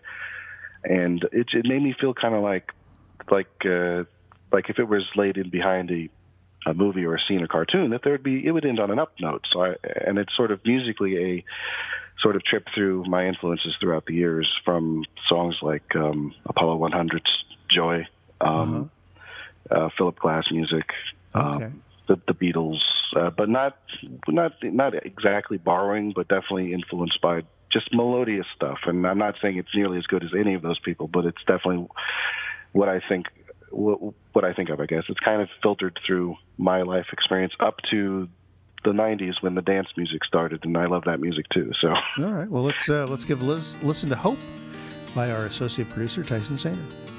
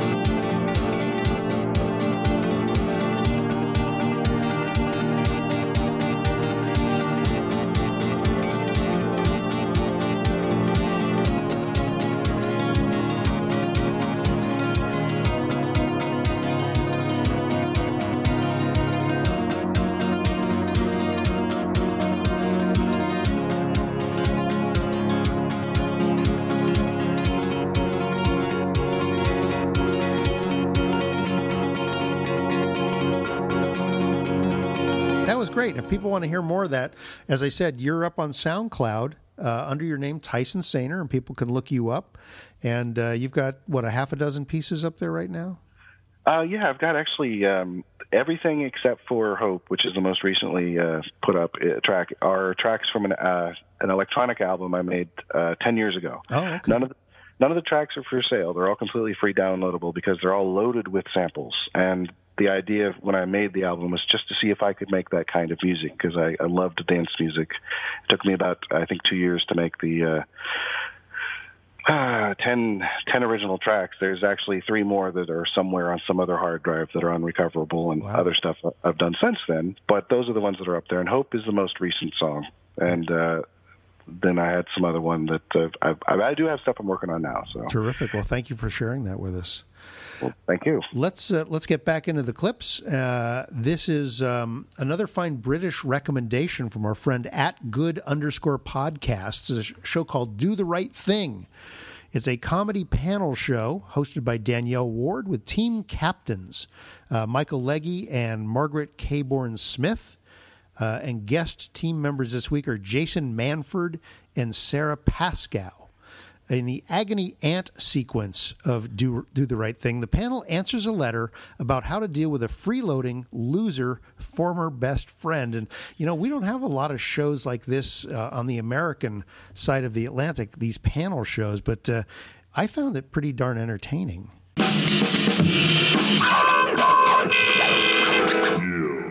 This the round of our panel act, all agony auntie to the audience. However, to stretch their auntie hamstrings, I've got a real life poser for them to solve first. So, Michael, can you read this out, please? I'd love to. Dear Agony Aunt, I have a dilemma about my best friend. When we were kids, we were both underachievers. However, since then, I've had several good jobs while he has struggled to keep work or money due to his fondness for soft drugs, alcohol, and general partying. I am now moving back to my hometown, where he still lives, after being away for 20 years. The question is, how much do I get involved with him when I go back? Sharing a flat is out due to his inability to pay his bills, as is any thought of building a business together. I have asked several mutual friends for advice, and all have said. Uh, and all ha- I can't I can't read. I'll try that again. I have asked several mutual friends for advice, and all have said to have has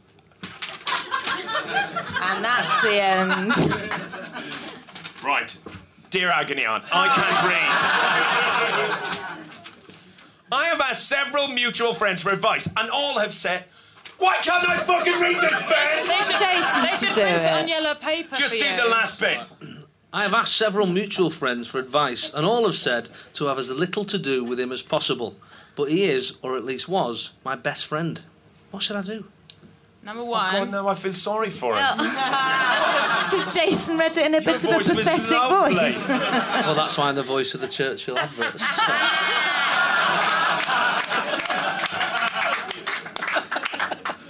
Okay, number one, there's a lot of sexual chemistry going on. This is one of those homoerotic Between- stories you hear about. Oh, I'm very critical of my friend. Sometimes he gets changed in front of me. I don't want to start a business. We've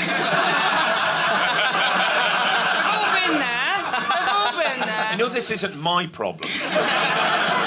so where's this from? I don't know where this is from. What's the? This is just a letter Just that's a- been sent to an Oh, I agony aunt. see, So right. What would what would your advice be to this To young this- man? You know, he's got a friend from 20 years ago. They were both underachievers. But that's not a friend if you're that critical of someone. That's not a friendship. No, I would it's say they're not forgiving friends. everything. He just he just comes around every so often and asks him for help. I don't know why he Yeah. just won't help him. I don't know who these other mutual friends are. What's, that's not a mutual friend if they're saying stay away from that prick because they're your friends. They're not, they're not both your friends, are they? I would suggest. We've all got friends we hate, though. Yeah. Oh, God, yeah. What friends of yours do you hate? I don't think Michael has any friends he likes. Do you? Might be one, two. Is it me? Yeah. Yay! I win. I'm so sarcastic. It's brilliant. Michael, have you got any friends you'd want to start a business with? Jason, start a business with you. I feel like I've suddenly become a dragon.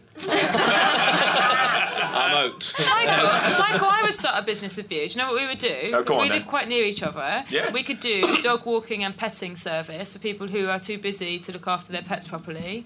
Yeah, I'd like that. Yeah, and exactly. But you know, I'm quite hopeless. Well, I'll do the admin and you do the stroking of the Ah. dogs. It'd be- wouldn't we have a nice time? I do a lot of stroking during the day. It's mainly how I get through. So yeah. In a similar way, my friend Zoe, who also doesn't listen to the podcast, so it's fine. She and Danielle were once going to do a business called Hand Jobs for the Homeless, where they, um, where they were, went around in a van. I believe the idea was to give hand jobs through letterboxes, That's so why you it never wasn't the to home. meet them. That's why it's not the home. No, but it's if it's your home, then they're Unless they coming just- round to you. Oh, I see. I thought you just literally you pulled up and put a door, and then, and then they just put a cop Just to to the left. rub it in, yeah. Have Remember these doors? I would suggest that the homeless are definitely not something you should aim a business at. What did, you think of that? It's a little bit different format than what we have over here. Uh, in terms, uh, at least I haven't heard one kind of like that. Agony Aunt is something I didn't even know what it was until I saw an episode of Whose Line from Ah, Britain yes. where Yeah. it was one of the categories. Oddly enough, Greg Proops Yeah. on Whose Line, Agony Aunt, Marjorie Proops. I don't know if they're related, Interesting. but Interesting. uh, Maybe, yeah. maybe maybe it's where they got their uh, their inspiration. But uh, anyway, so that's do the right thing. You can get more at uh, comedy.co.uk, uh, or again, as usual, just put it in, into Google. Put "Do the Right Thing" podcast, and you'll find it. I promise. I promise. Google will not let you down. At least not yet. Hey, Larry Brown here, and I'm listening to the comedy podcast. Suck it. I'm listening. Succotash, the comedy podcast. Let's start that again. Uh, next up is another uh, Tyson Sainer chosen clip uh, from one of my favorite shows, Comedy Bang Bang. But uh, and, and I, uh, you know, I took all of the clips you sent. Uh, And I wanted to listen to them to get more familiar with them before we played them on the show. And uh, I, you know, I hike in the morning, and I was laughing out loud at this one. Uh, James Adomian does such a great Paul Giamatti. hey, I'm sorry. No, yes, I was yes, absolutely. Every time I think of it, I laugh. Uh, yeah, so you want to tell a little bit more about what the what this clip's about?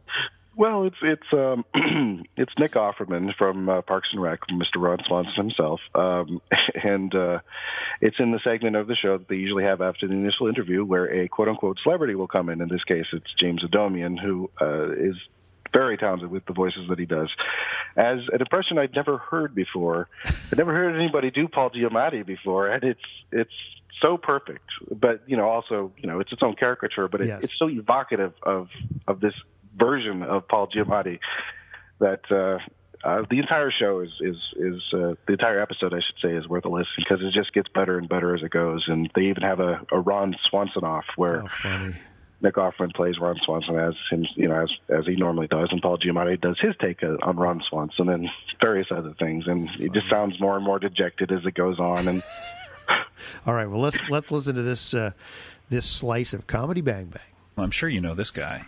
Uh, we've been Oh my God! we've been staring at him. Uh, I'm a huge fan. uh, as am I. He's been on the show before, and uh, you, of course, know him. Uh, uh, uh, Oscar nominated, maybe from from from Sideways. I think uh, certainly certainly. Can I take the muzzle off, Scott? Yeah, so sorry to keep you in that. I uh, it's uh, you know we, we don't like a lot of crosstalk. Yeah, well, I understand. Somebody's got to have the floor. It's not Paul Giamatti. Paul Giamatti, by the way, is is here. Uh, Paul Giamatti. Oscar nominated? I don't even know. Yeah, Oscar nominated. Thanks for rubbing it in. Rubbing it. In? How is that? That's just naming one of your comments. Well, the only thing I ever won was a Golden fucking Globe Ah, for what? What was that for? and a SAG award. for for uh, being a, a cast of Sideways, or Yeah, well, no, no, actually, for for not doing a movie. They gave me a Golden Globe for not doing a movie in 2009.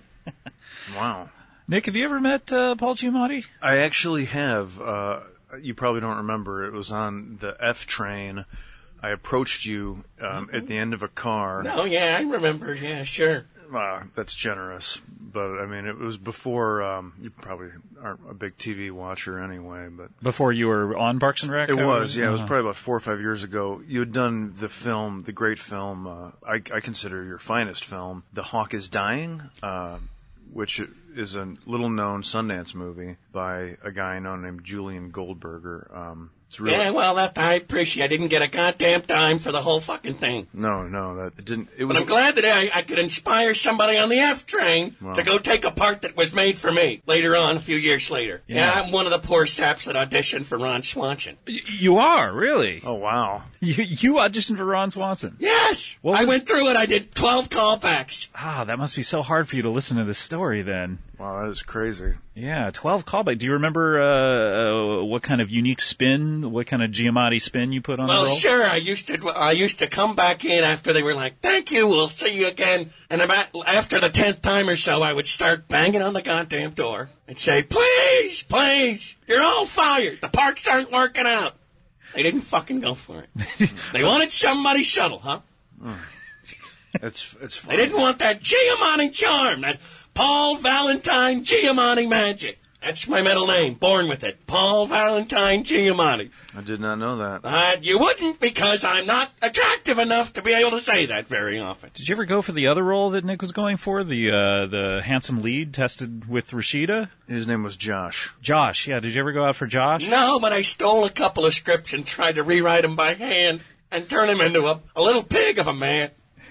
Yeah. And see if I could slip it back in the audition room. And I didn't fucking go for it. God fucking damn it. Is that usually the kind of roles that, that you get? You read a script and it says a little pig of a man, and Well, if it if it doesn't, I try to get it punched up that way. yeah, that's tough. It's tough to be uh, Nick. It's tough to be typecast as an actor, wouldn't you? Th- wouldn't you say? It is. It's. Uh, I think it's going to be hard for me in the future to get out of from under the shadow of my own mustache. well, you could just shave the mustache, though. I mean, what can Paul Giamatti do? That's true. Oh well, well, you know, I'll have you know, I am working. Yeah, I, I did see you in a couple movies this year. Win Win was one of my favorites. Yeah, well, it was more of a draw for me. the- good one. And uh, also, also the Ides of March. Uh, Nick, you saw that as well, right? I did. Yeah, I thought uh, you were great in that. Well, thanks. I'm glad that I was able to pull off the performance. You know, uh, You were playing a very Paul Giamatti esque part. yeah, I was. Uh, yes, I was. Uh, I was the bad guy. I was representing evil, but you know, my part was supposed to be twice as long. Oh, what- Unfortunately, they were filming on the Ides of March, The fifteenth. and a group of Roman senators came in and stabbed me. What? I was stabbed. I was stabbed during the filming of the Ides of March on the Ides of March. What are the odds? Wow, by Roman senators too. Did they who did they make the trip uh, from Rome or were they, They were town? contemporary Roman senators, Uh-huh. and Silvio Berlusconi's party, and he was there too. And they were stabbing me because they thought it was an insult to the Italian people. That's a crazy. That Paul Valentine Giamatti would play in the Ides of March. Clooney's got. He's always got Italian diplomats around the set. Plus, he's always pranking people on this. Set. I don't know that this isn't a classic Clooney prank. Oh, he started it. He had a little fakey knife, one of those that retracts. Ah. But that was the cue. That was all the Italians needed. He is hilarious. He's so. I wish I'd seen him stab you. That would have been really funny. Maybe in the deleted Yeah. scenes, Oh, like gag no. reel. Oh, no, they put it all in there. Every fucking stab, all the Easter eggs. Click on any part of the Ides of March and you get to see Paul Giamatti with another knife somewhere. Wow, that's crazy. You can get uh, a lot more comedy Bang Bang. It's on TV. You can get the see the IFC show. You can find it at earwolf.com. Uh, and there's tons of past episodes. They have. Uh, it's always very funny. Uh, it's a great, great show. I'm glad you picked this clip for uh, for this episode. Oh, well, good. I'm I'm glad that it was a a, a good one. I I don't know if I know Comedy Bang Bang had been featured on the show at least once before, at least. Oh yeah, yeah. No, I've played several times. Just you know, some of the shows that are really popular. I'm trying to make way for for shows people don't hear very often. So um, you know, I infrequently will play a Marc Maron clip or something like that because I mean, I just love those shows. So I you know want to let people know that yeah, we listen to those shows, and here's a particularly interesting one I found.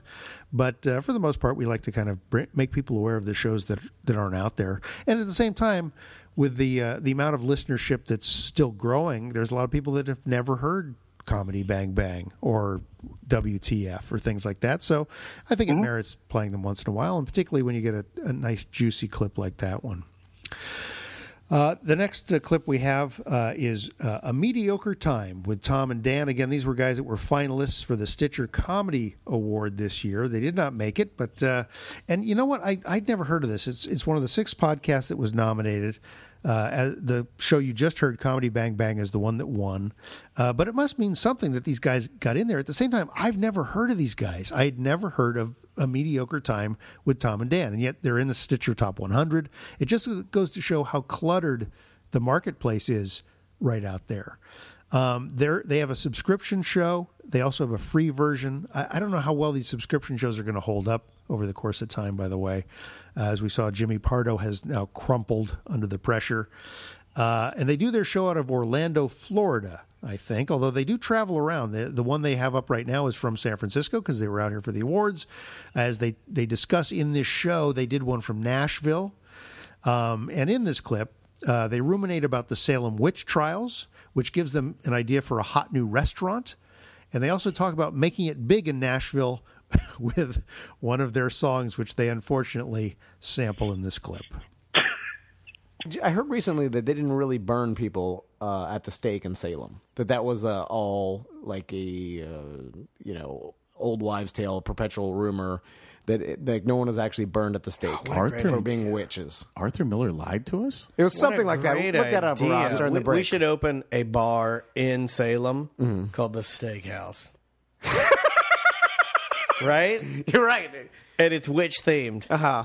You know? You're right. All the uh, like, it, but hot witches. Hot, obviously. ah, like Sabrina the Teenage Witch. Uh-huh. And then it'd be like a wing, like a s- steak and barbecue. Yeah, Like, that's what I'm talking about. And then everybody dressed like a sexy witch. Yeah. and ho- for Halloween. And then their just tits like all- Margaritaville, when the uh, siren goes off, we burn one of the witches. Uh-huh. But it's And- it's a, you know it, well, you you we put, burn her top off. It's made of flash paper. Yeah. And we light it, and it boom, and then her tits are fly out. uh, but we put pasties on. Did I say her titsers fly out? I think I did. her, tit- her titsers. Her titsers fly out. You want to take a quick break? it's a family friendly restaurant, so we have some. well, that's at pasties night. on. No, that's at night. Oh, at the night? Yeah, Yeah. yeah, yeah. So it gets crazy at Oh, night. that's good. You know, That's uh, good. We practice witchcraft. Ross, write that down.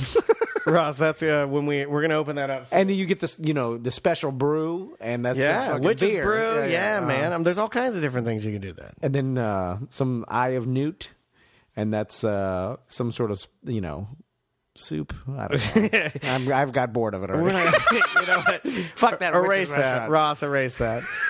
Mm-hmm. And then uh, should we then we head out to Nashville? Yeah, we'll uh, head out to Music. Uh, what is it? Music Highway. Music Row, Music Highway.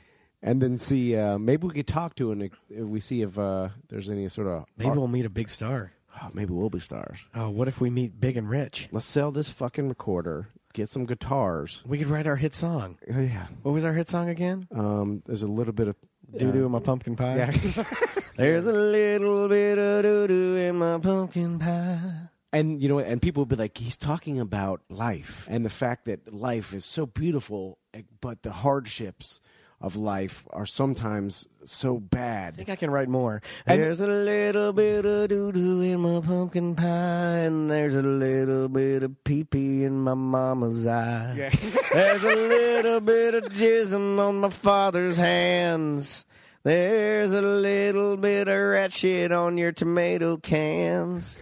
yeah, okay. Right? Uh, and then I want one day. There's a little bit of toothpaste in the bottom of your shoes. Everybody wins and everybody lose. There's a little bit of pumpkin in my shit pie. See what I did? You see Oh, what I did there? yeah, yeah. a little bit of pumpkin in that shit pie in the sky. Ah, that's uh, Write that down. if I, well, how much money would you give me? Because they do open mics. How much money would you give me if I grabbed a guitar after maybe one shot? I know we swore off shots after the BDM thing. How much money would you give me if I went up there and did that song and did it straight face, fucking dead serious? would you give me a hundred dollars? Uh, yes, I would. Also, Would I be tackled and drug into no, jail? I think. What if some uh, from fucking record executive is like, "This guy's got the guns. Put him on. Put him on the radio. and he he whisked you It's away. got peep tones all in it. yeah. Here he is, everybody, on the charts this week. We're happy to have him for the CMT Awards singing his hit song, There's a Little Bit of Doo Doo in My Pumpkin Pie, Incognito Johnson.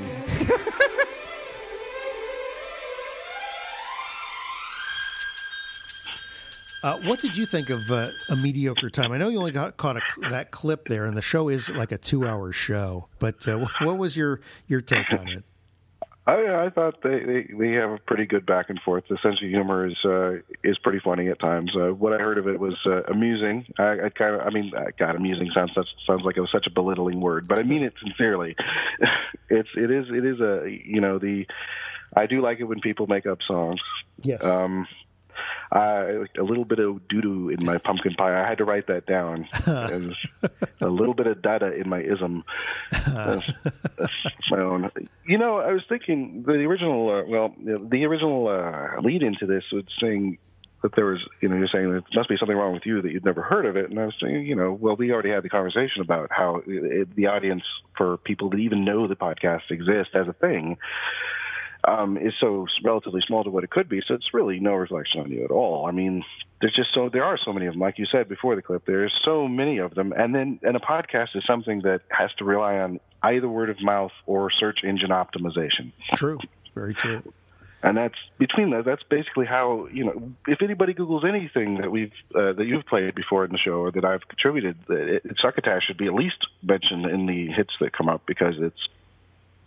And so that's. I mean, it's, you're providing a great service with the show to to people who don't a don't know podcasts or, or don't know what's available, I should say, and Yeah. uh, be just like you know listening to podcasts and finding ones they might not have come across in their everyday life. So Well, we're we're here for the people, Tyson. We're here for the people. You can, uh, by the way, hear more of the conversationally comedic stylings over at tomanddan.com. Uh, the last clip we have is uh, one that was uh, sent in. So neither Tyson nor I are responsible for this. Uh, it's actually pretty amusing. We got a note in the tweet sack from the Adam and JP podcast. It reads, "Hey Mark, I just recently found your show and I love it." Uh, really great work. In advance, thanks for giving us a shout out. Basically, we talk about all things geek, gaming, comics, movies, music, pop culture with a comedic slant. We host a two hour radio show on a local station every Saturday morning, and we do a weekly podcast. I've attached a clip from our latest episode in case you wanted to use it. Thanks again, and we would love to chat with you on the show sometime to discuss your show. Signed, J. Patrick. So uh, here's the clip that they sent in.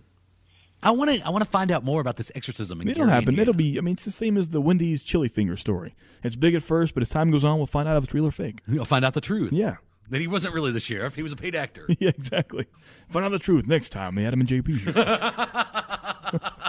Can we get the Law and Order? Ding, ding. yeah, that's funny. Remember the Wendy's chili finger story? Remember that? I remember the Wendy's horse meat story. Yeah, so the Wendy's chili finger. this lady, I forget which state, but anyway, she had a uh, Which, by the way, that was my nickname in Cub Scouts. Wendy's chili finger. Oh, chili finger.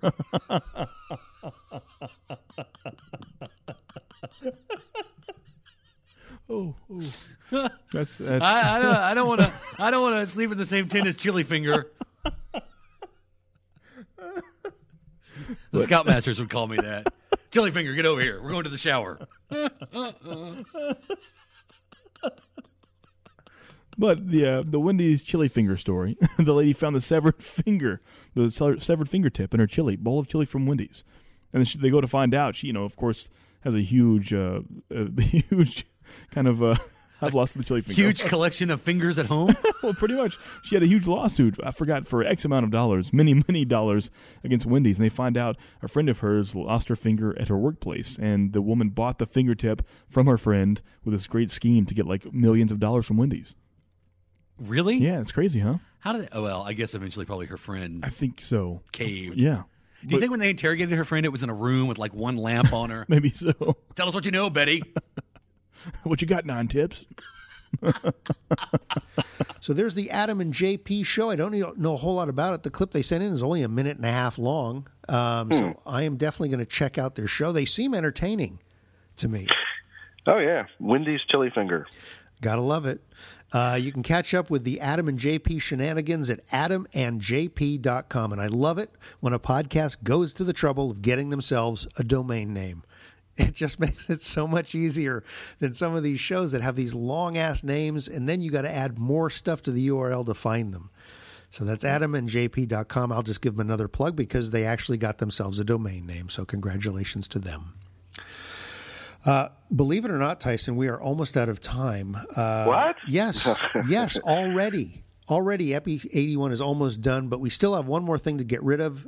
get rid of. Sounds like it's something, it's something on the bottom of our shoe. Uh, it's our Burst O' Durst with comedian Will Durst. Uh, here we have Will Durst uh, taking a playful stab at the ultra rich. Hey guys, Will Durst here with a few words of sympathy for the very rich. It seems as if our wealthy brothers and sisters are going through some tough times. Not financially. No, no, no. They're doing very good on that end.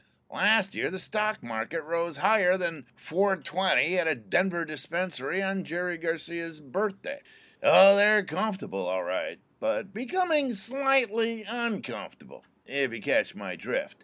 It's us nasty poor people. Again, it seems we're picking on them. You know, whining, complaining, hungry, rather than pulling ourselves up by the bootstraps like they did when their daddy left them all that money.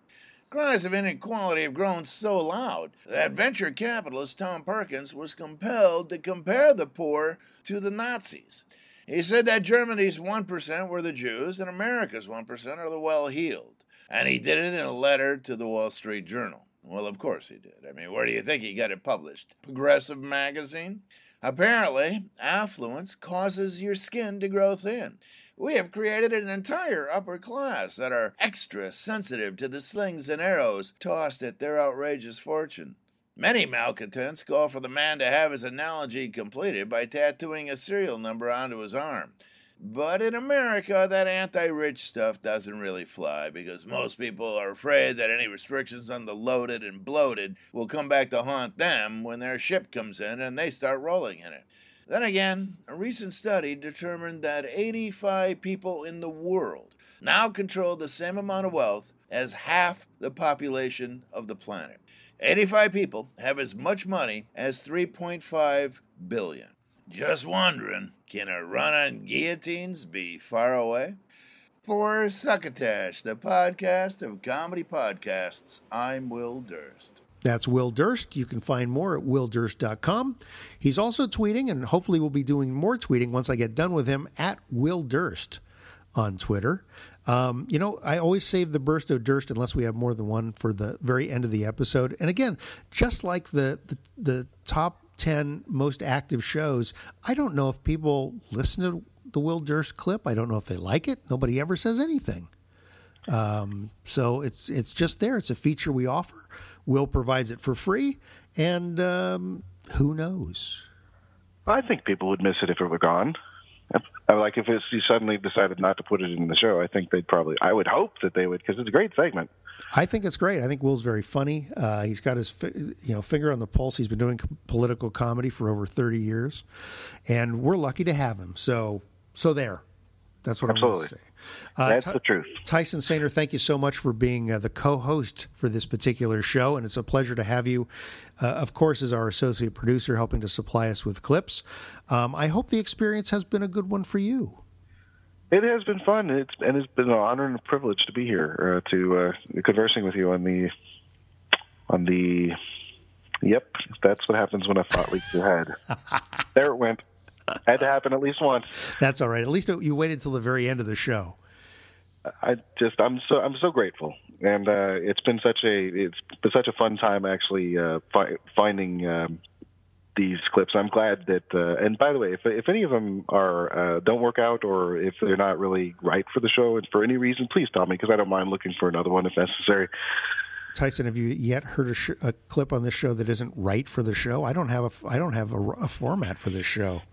No, but just in case, just in case. Well, it's good I- to know. And and people, if you know, the smarter podcasts are going to start to realize, hey, if I want to get a clip on the show, Tyson Sainer is the guy I should be talking to, not this Hershon guy. Oh well, you know, and they can tweet me uh, if they want at uh, RevT23 on Twitter. I'm I'm there all the time. You're Uh, all, you well, you're there a lot. I'll tell you that, which is uh, it's great because I'll go, hey, get me a clip, and like five minutes later, there's a clip, and I go, this is fantastic. All right, Well, I tried. Tyson, Sorry. thank you so much for being part of the action, and uh, we will be back uh, next episode. And I'm trying to remember what I, I have. Oh, I have an interview with uh, Hal Lublin from the uh, Thrilling Adventure Hour. So that's going to be uh, our main interview, along with more clips for episode 82 coming up next. But until next time, you, I'm going to let you say our catchphrase. How about that, Tyson? Please remember to pass the succotash.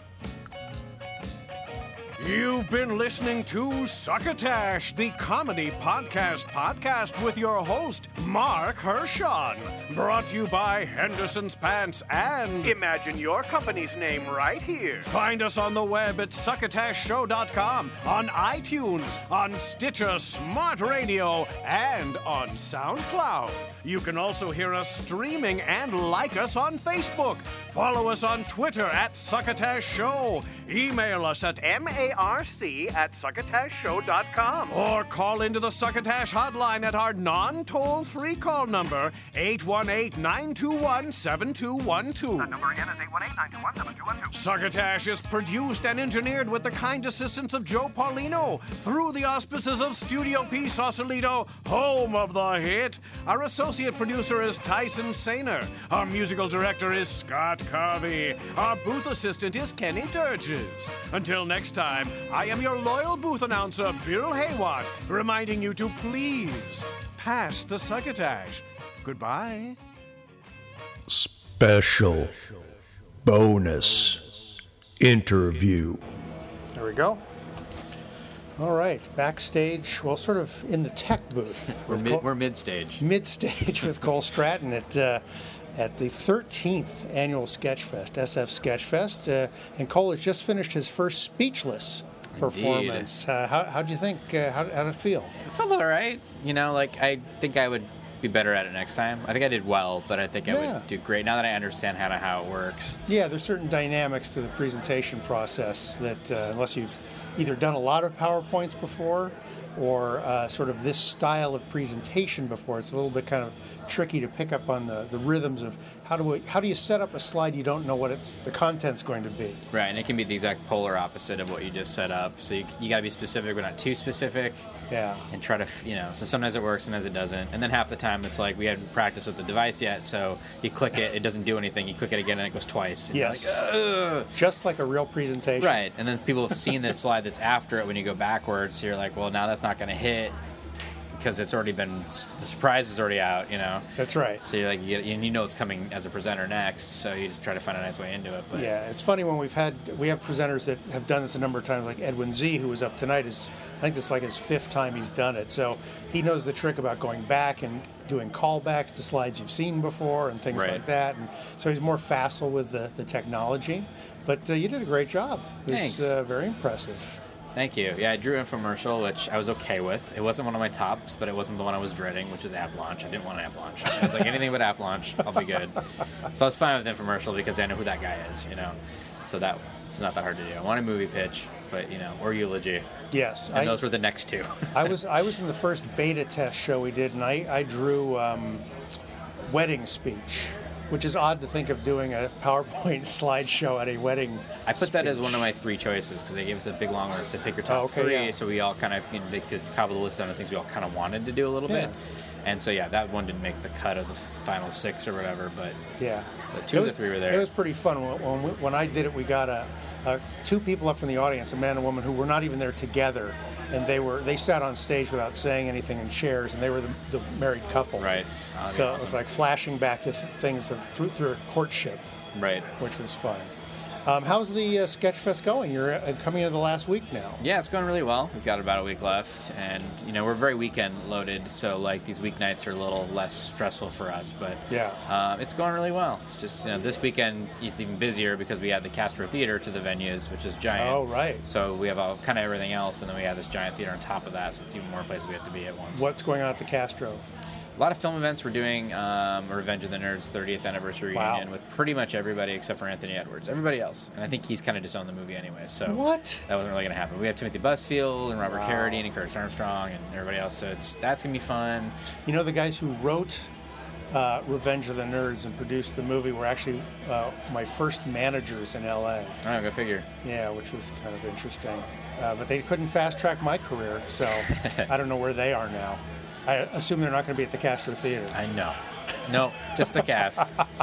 And What we're, else? And we're doing uh, Cabin Boy 20th anniversary with Chris Elliott and director Adam Resnick, and Peaches Nice. Christ is hosting it, who's this wonderful drag performer. Oh, great. Um, that'll be fun.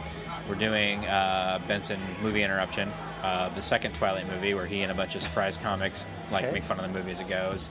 Uh, and Top Secret, I believe it's the 30th anniversary of that with uh, the Zucker brothers. Pronounced Zucker, didn't know that. Did not out. know that. Yeah, interesting. Zucker brothers and Jim Abrahams are going to be there, and uh, that'll be fun. Val Kilmer?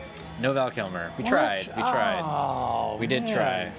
You guys try hard, and you guys get some amazing people in at Sketchfest. I mean, if you just uh, uh, go to the website uh, sfsketchfest.com, it's an amazing lineup of people. Not, I mean, not just this year, but every year it gets more and more amazing. It seems. Yeah, we seem to be able to kind of hook a lot of big fishes nowadays. It's now And that it- we're established, people know who we are, and their friends have done it. It's easier to like go to these people and, and ask them. And is that really kind of the main trick? Is the fact it's not a trick? You guys have been doing this now for this is the 13th year. So every year you go back and you say you probably get people to come back because they've done it before. But when you go to fresh people that have never been here before, what's kind of their reaction when you approach them? Well, it helps if we have a personal in of some sort that you know so and so has done it, so they can vouch for it or whatever. But if it's somebody who's completely like out of left field that we have no connection to, and we have to go through representatives or whatever, you know, we'll just write like a nice gushy, you know, email, and we'll kind of give a little bit of the history of the festival and a, li- a list of the people who have been here, and you know, pitch whatever the thing is that we're trying to pitch to them. And you know, we, we, we throw a lot at the wall and see what sticks. So some people you never hear back from, others you get a curt no from, and you know that they never even took it to that person.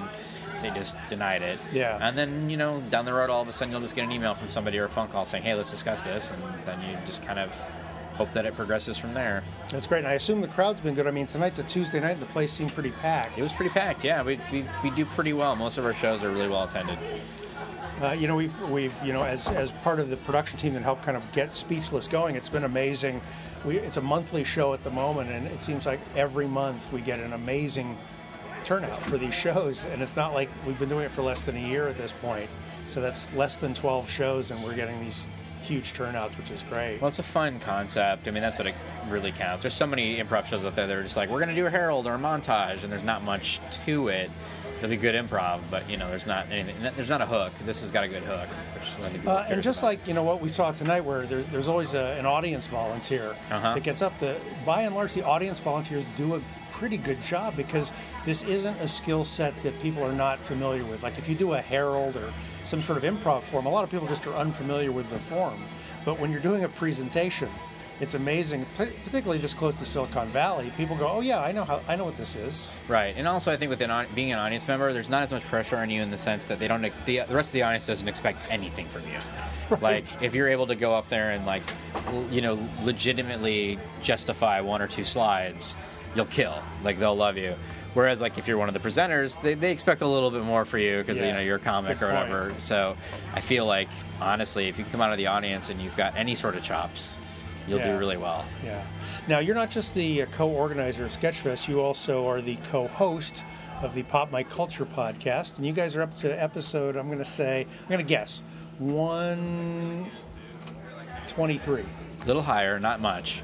Uh, 139, I Wow. think we've released. So, Wow, all or right. 138. Our next one's either 139 or 140. We have one in the bucket while I was here at Sketchfest that'll Okay. release soon. Um, You and Vanessa Ragland. Yep. And uh, how's that going for you? It's going well. It's, Tired of it yet? No, we love it. I mean, we don't put a lot of pressure on ourselves to release in a very set schedule. We do about three a month. Okay. Um, which we tend to get out, but like we'll have weeks go by where we just can't get together and we don't do anything. And all of a sudden we'll record three in one week, and Yeah. You know, so it's just kind of depends on when we can get a good guest in, and we like try to keep our guest list kind of a bar set in a sense that we're not just going to get a time filler on because we need to release or something. We Yeah. try to get good people in, and it's always fun to do. It's you know, it's so goofy and loose and fun that we don't really we haven't tired of it as of Okay. yet. Uh, any tricks uh, for people that are uh, hoping to get into the last weekend of Sketchfest to, to get tickets? Is it completely sold out, or there's still tickets available? Well, be so many shows. that There's definitely tickets available for most of it. Okay. Um, and some places are huge theaters, like the Castro's 1,400 seats. So other than the Benson interruption, the rest have tickets available, even though they are selling rather well. Um, you just go to our website at sketchfest.com, just peruse the schedule. If they're sold out, it'll say sold out next to it. But most of them have buy ticket links right there. Um, and there's all sorts of great stuff. Whether you want to see like an emerging sketch group in a small theater, or a big stand-up show somewhere with a bunch of people you've heard of on it, or a film reunion, or a show tribute, or some of the weird things we do. Like we're doing a Shakes the Clown live read Beautiful. at Cobb's with Bobcat and Florence Henderson and Julie Brown and Tom Kenny and Fantastic. uh, just weird stuff like that that you're not really going to see anywhere else. So uh, there's always something interesting, and most of our shows are like they kill. So you know, it's it's you're guar- almost guaranteed a good time. Beautiful. All right, Cole Stratton, thanks very much. Get back to uh, or- co-organizing Sketchfest, and uh, we'll uh, we'll talk to you again soon. You bet. Thanks, Mark. All right, take care.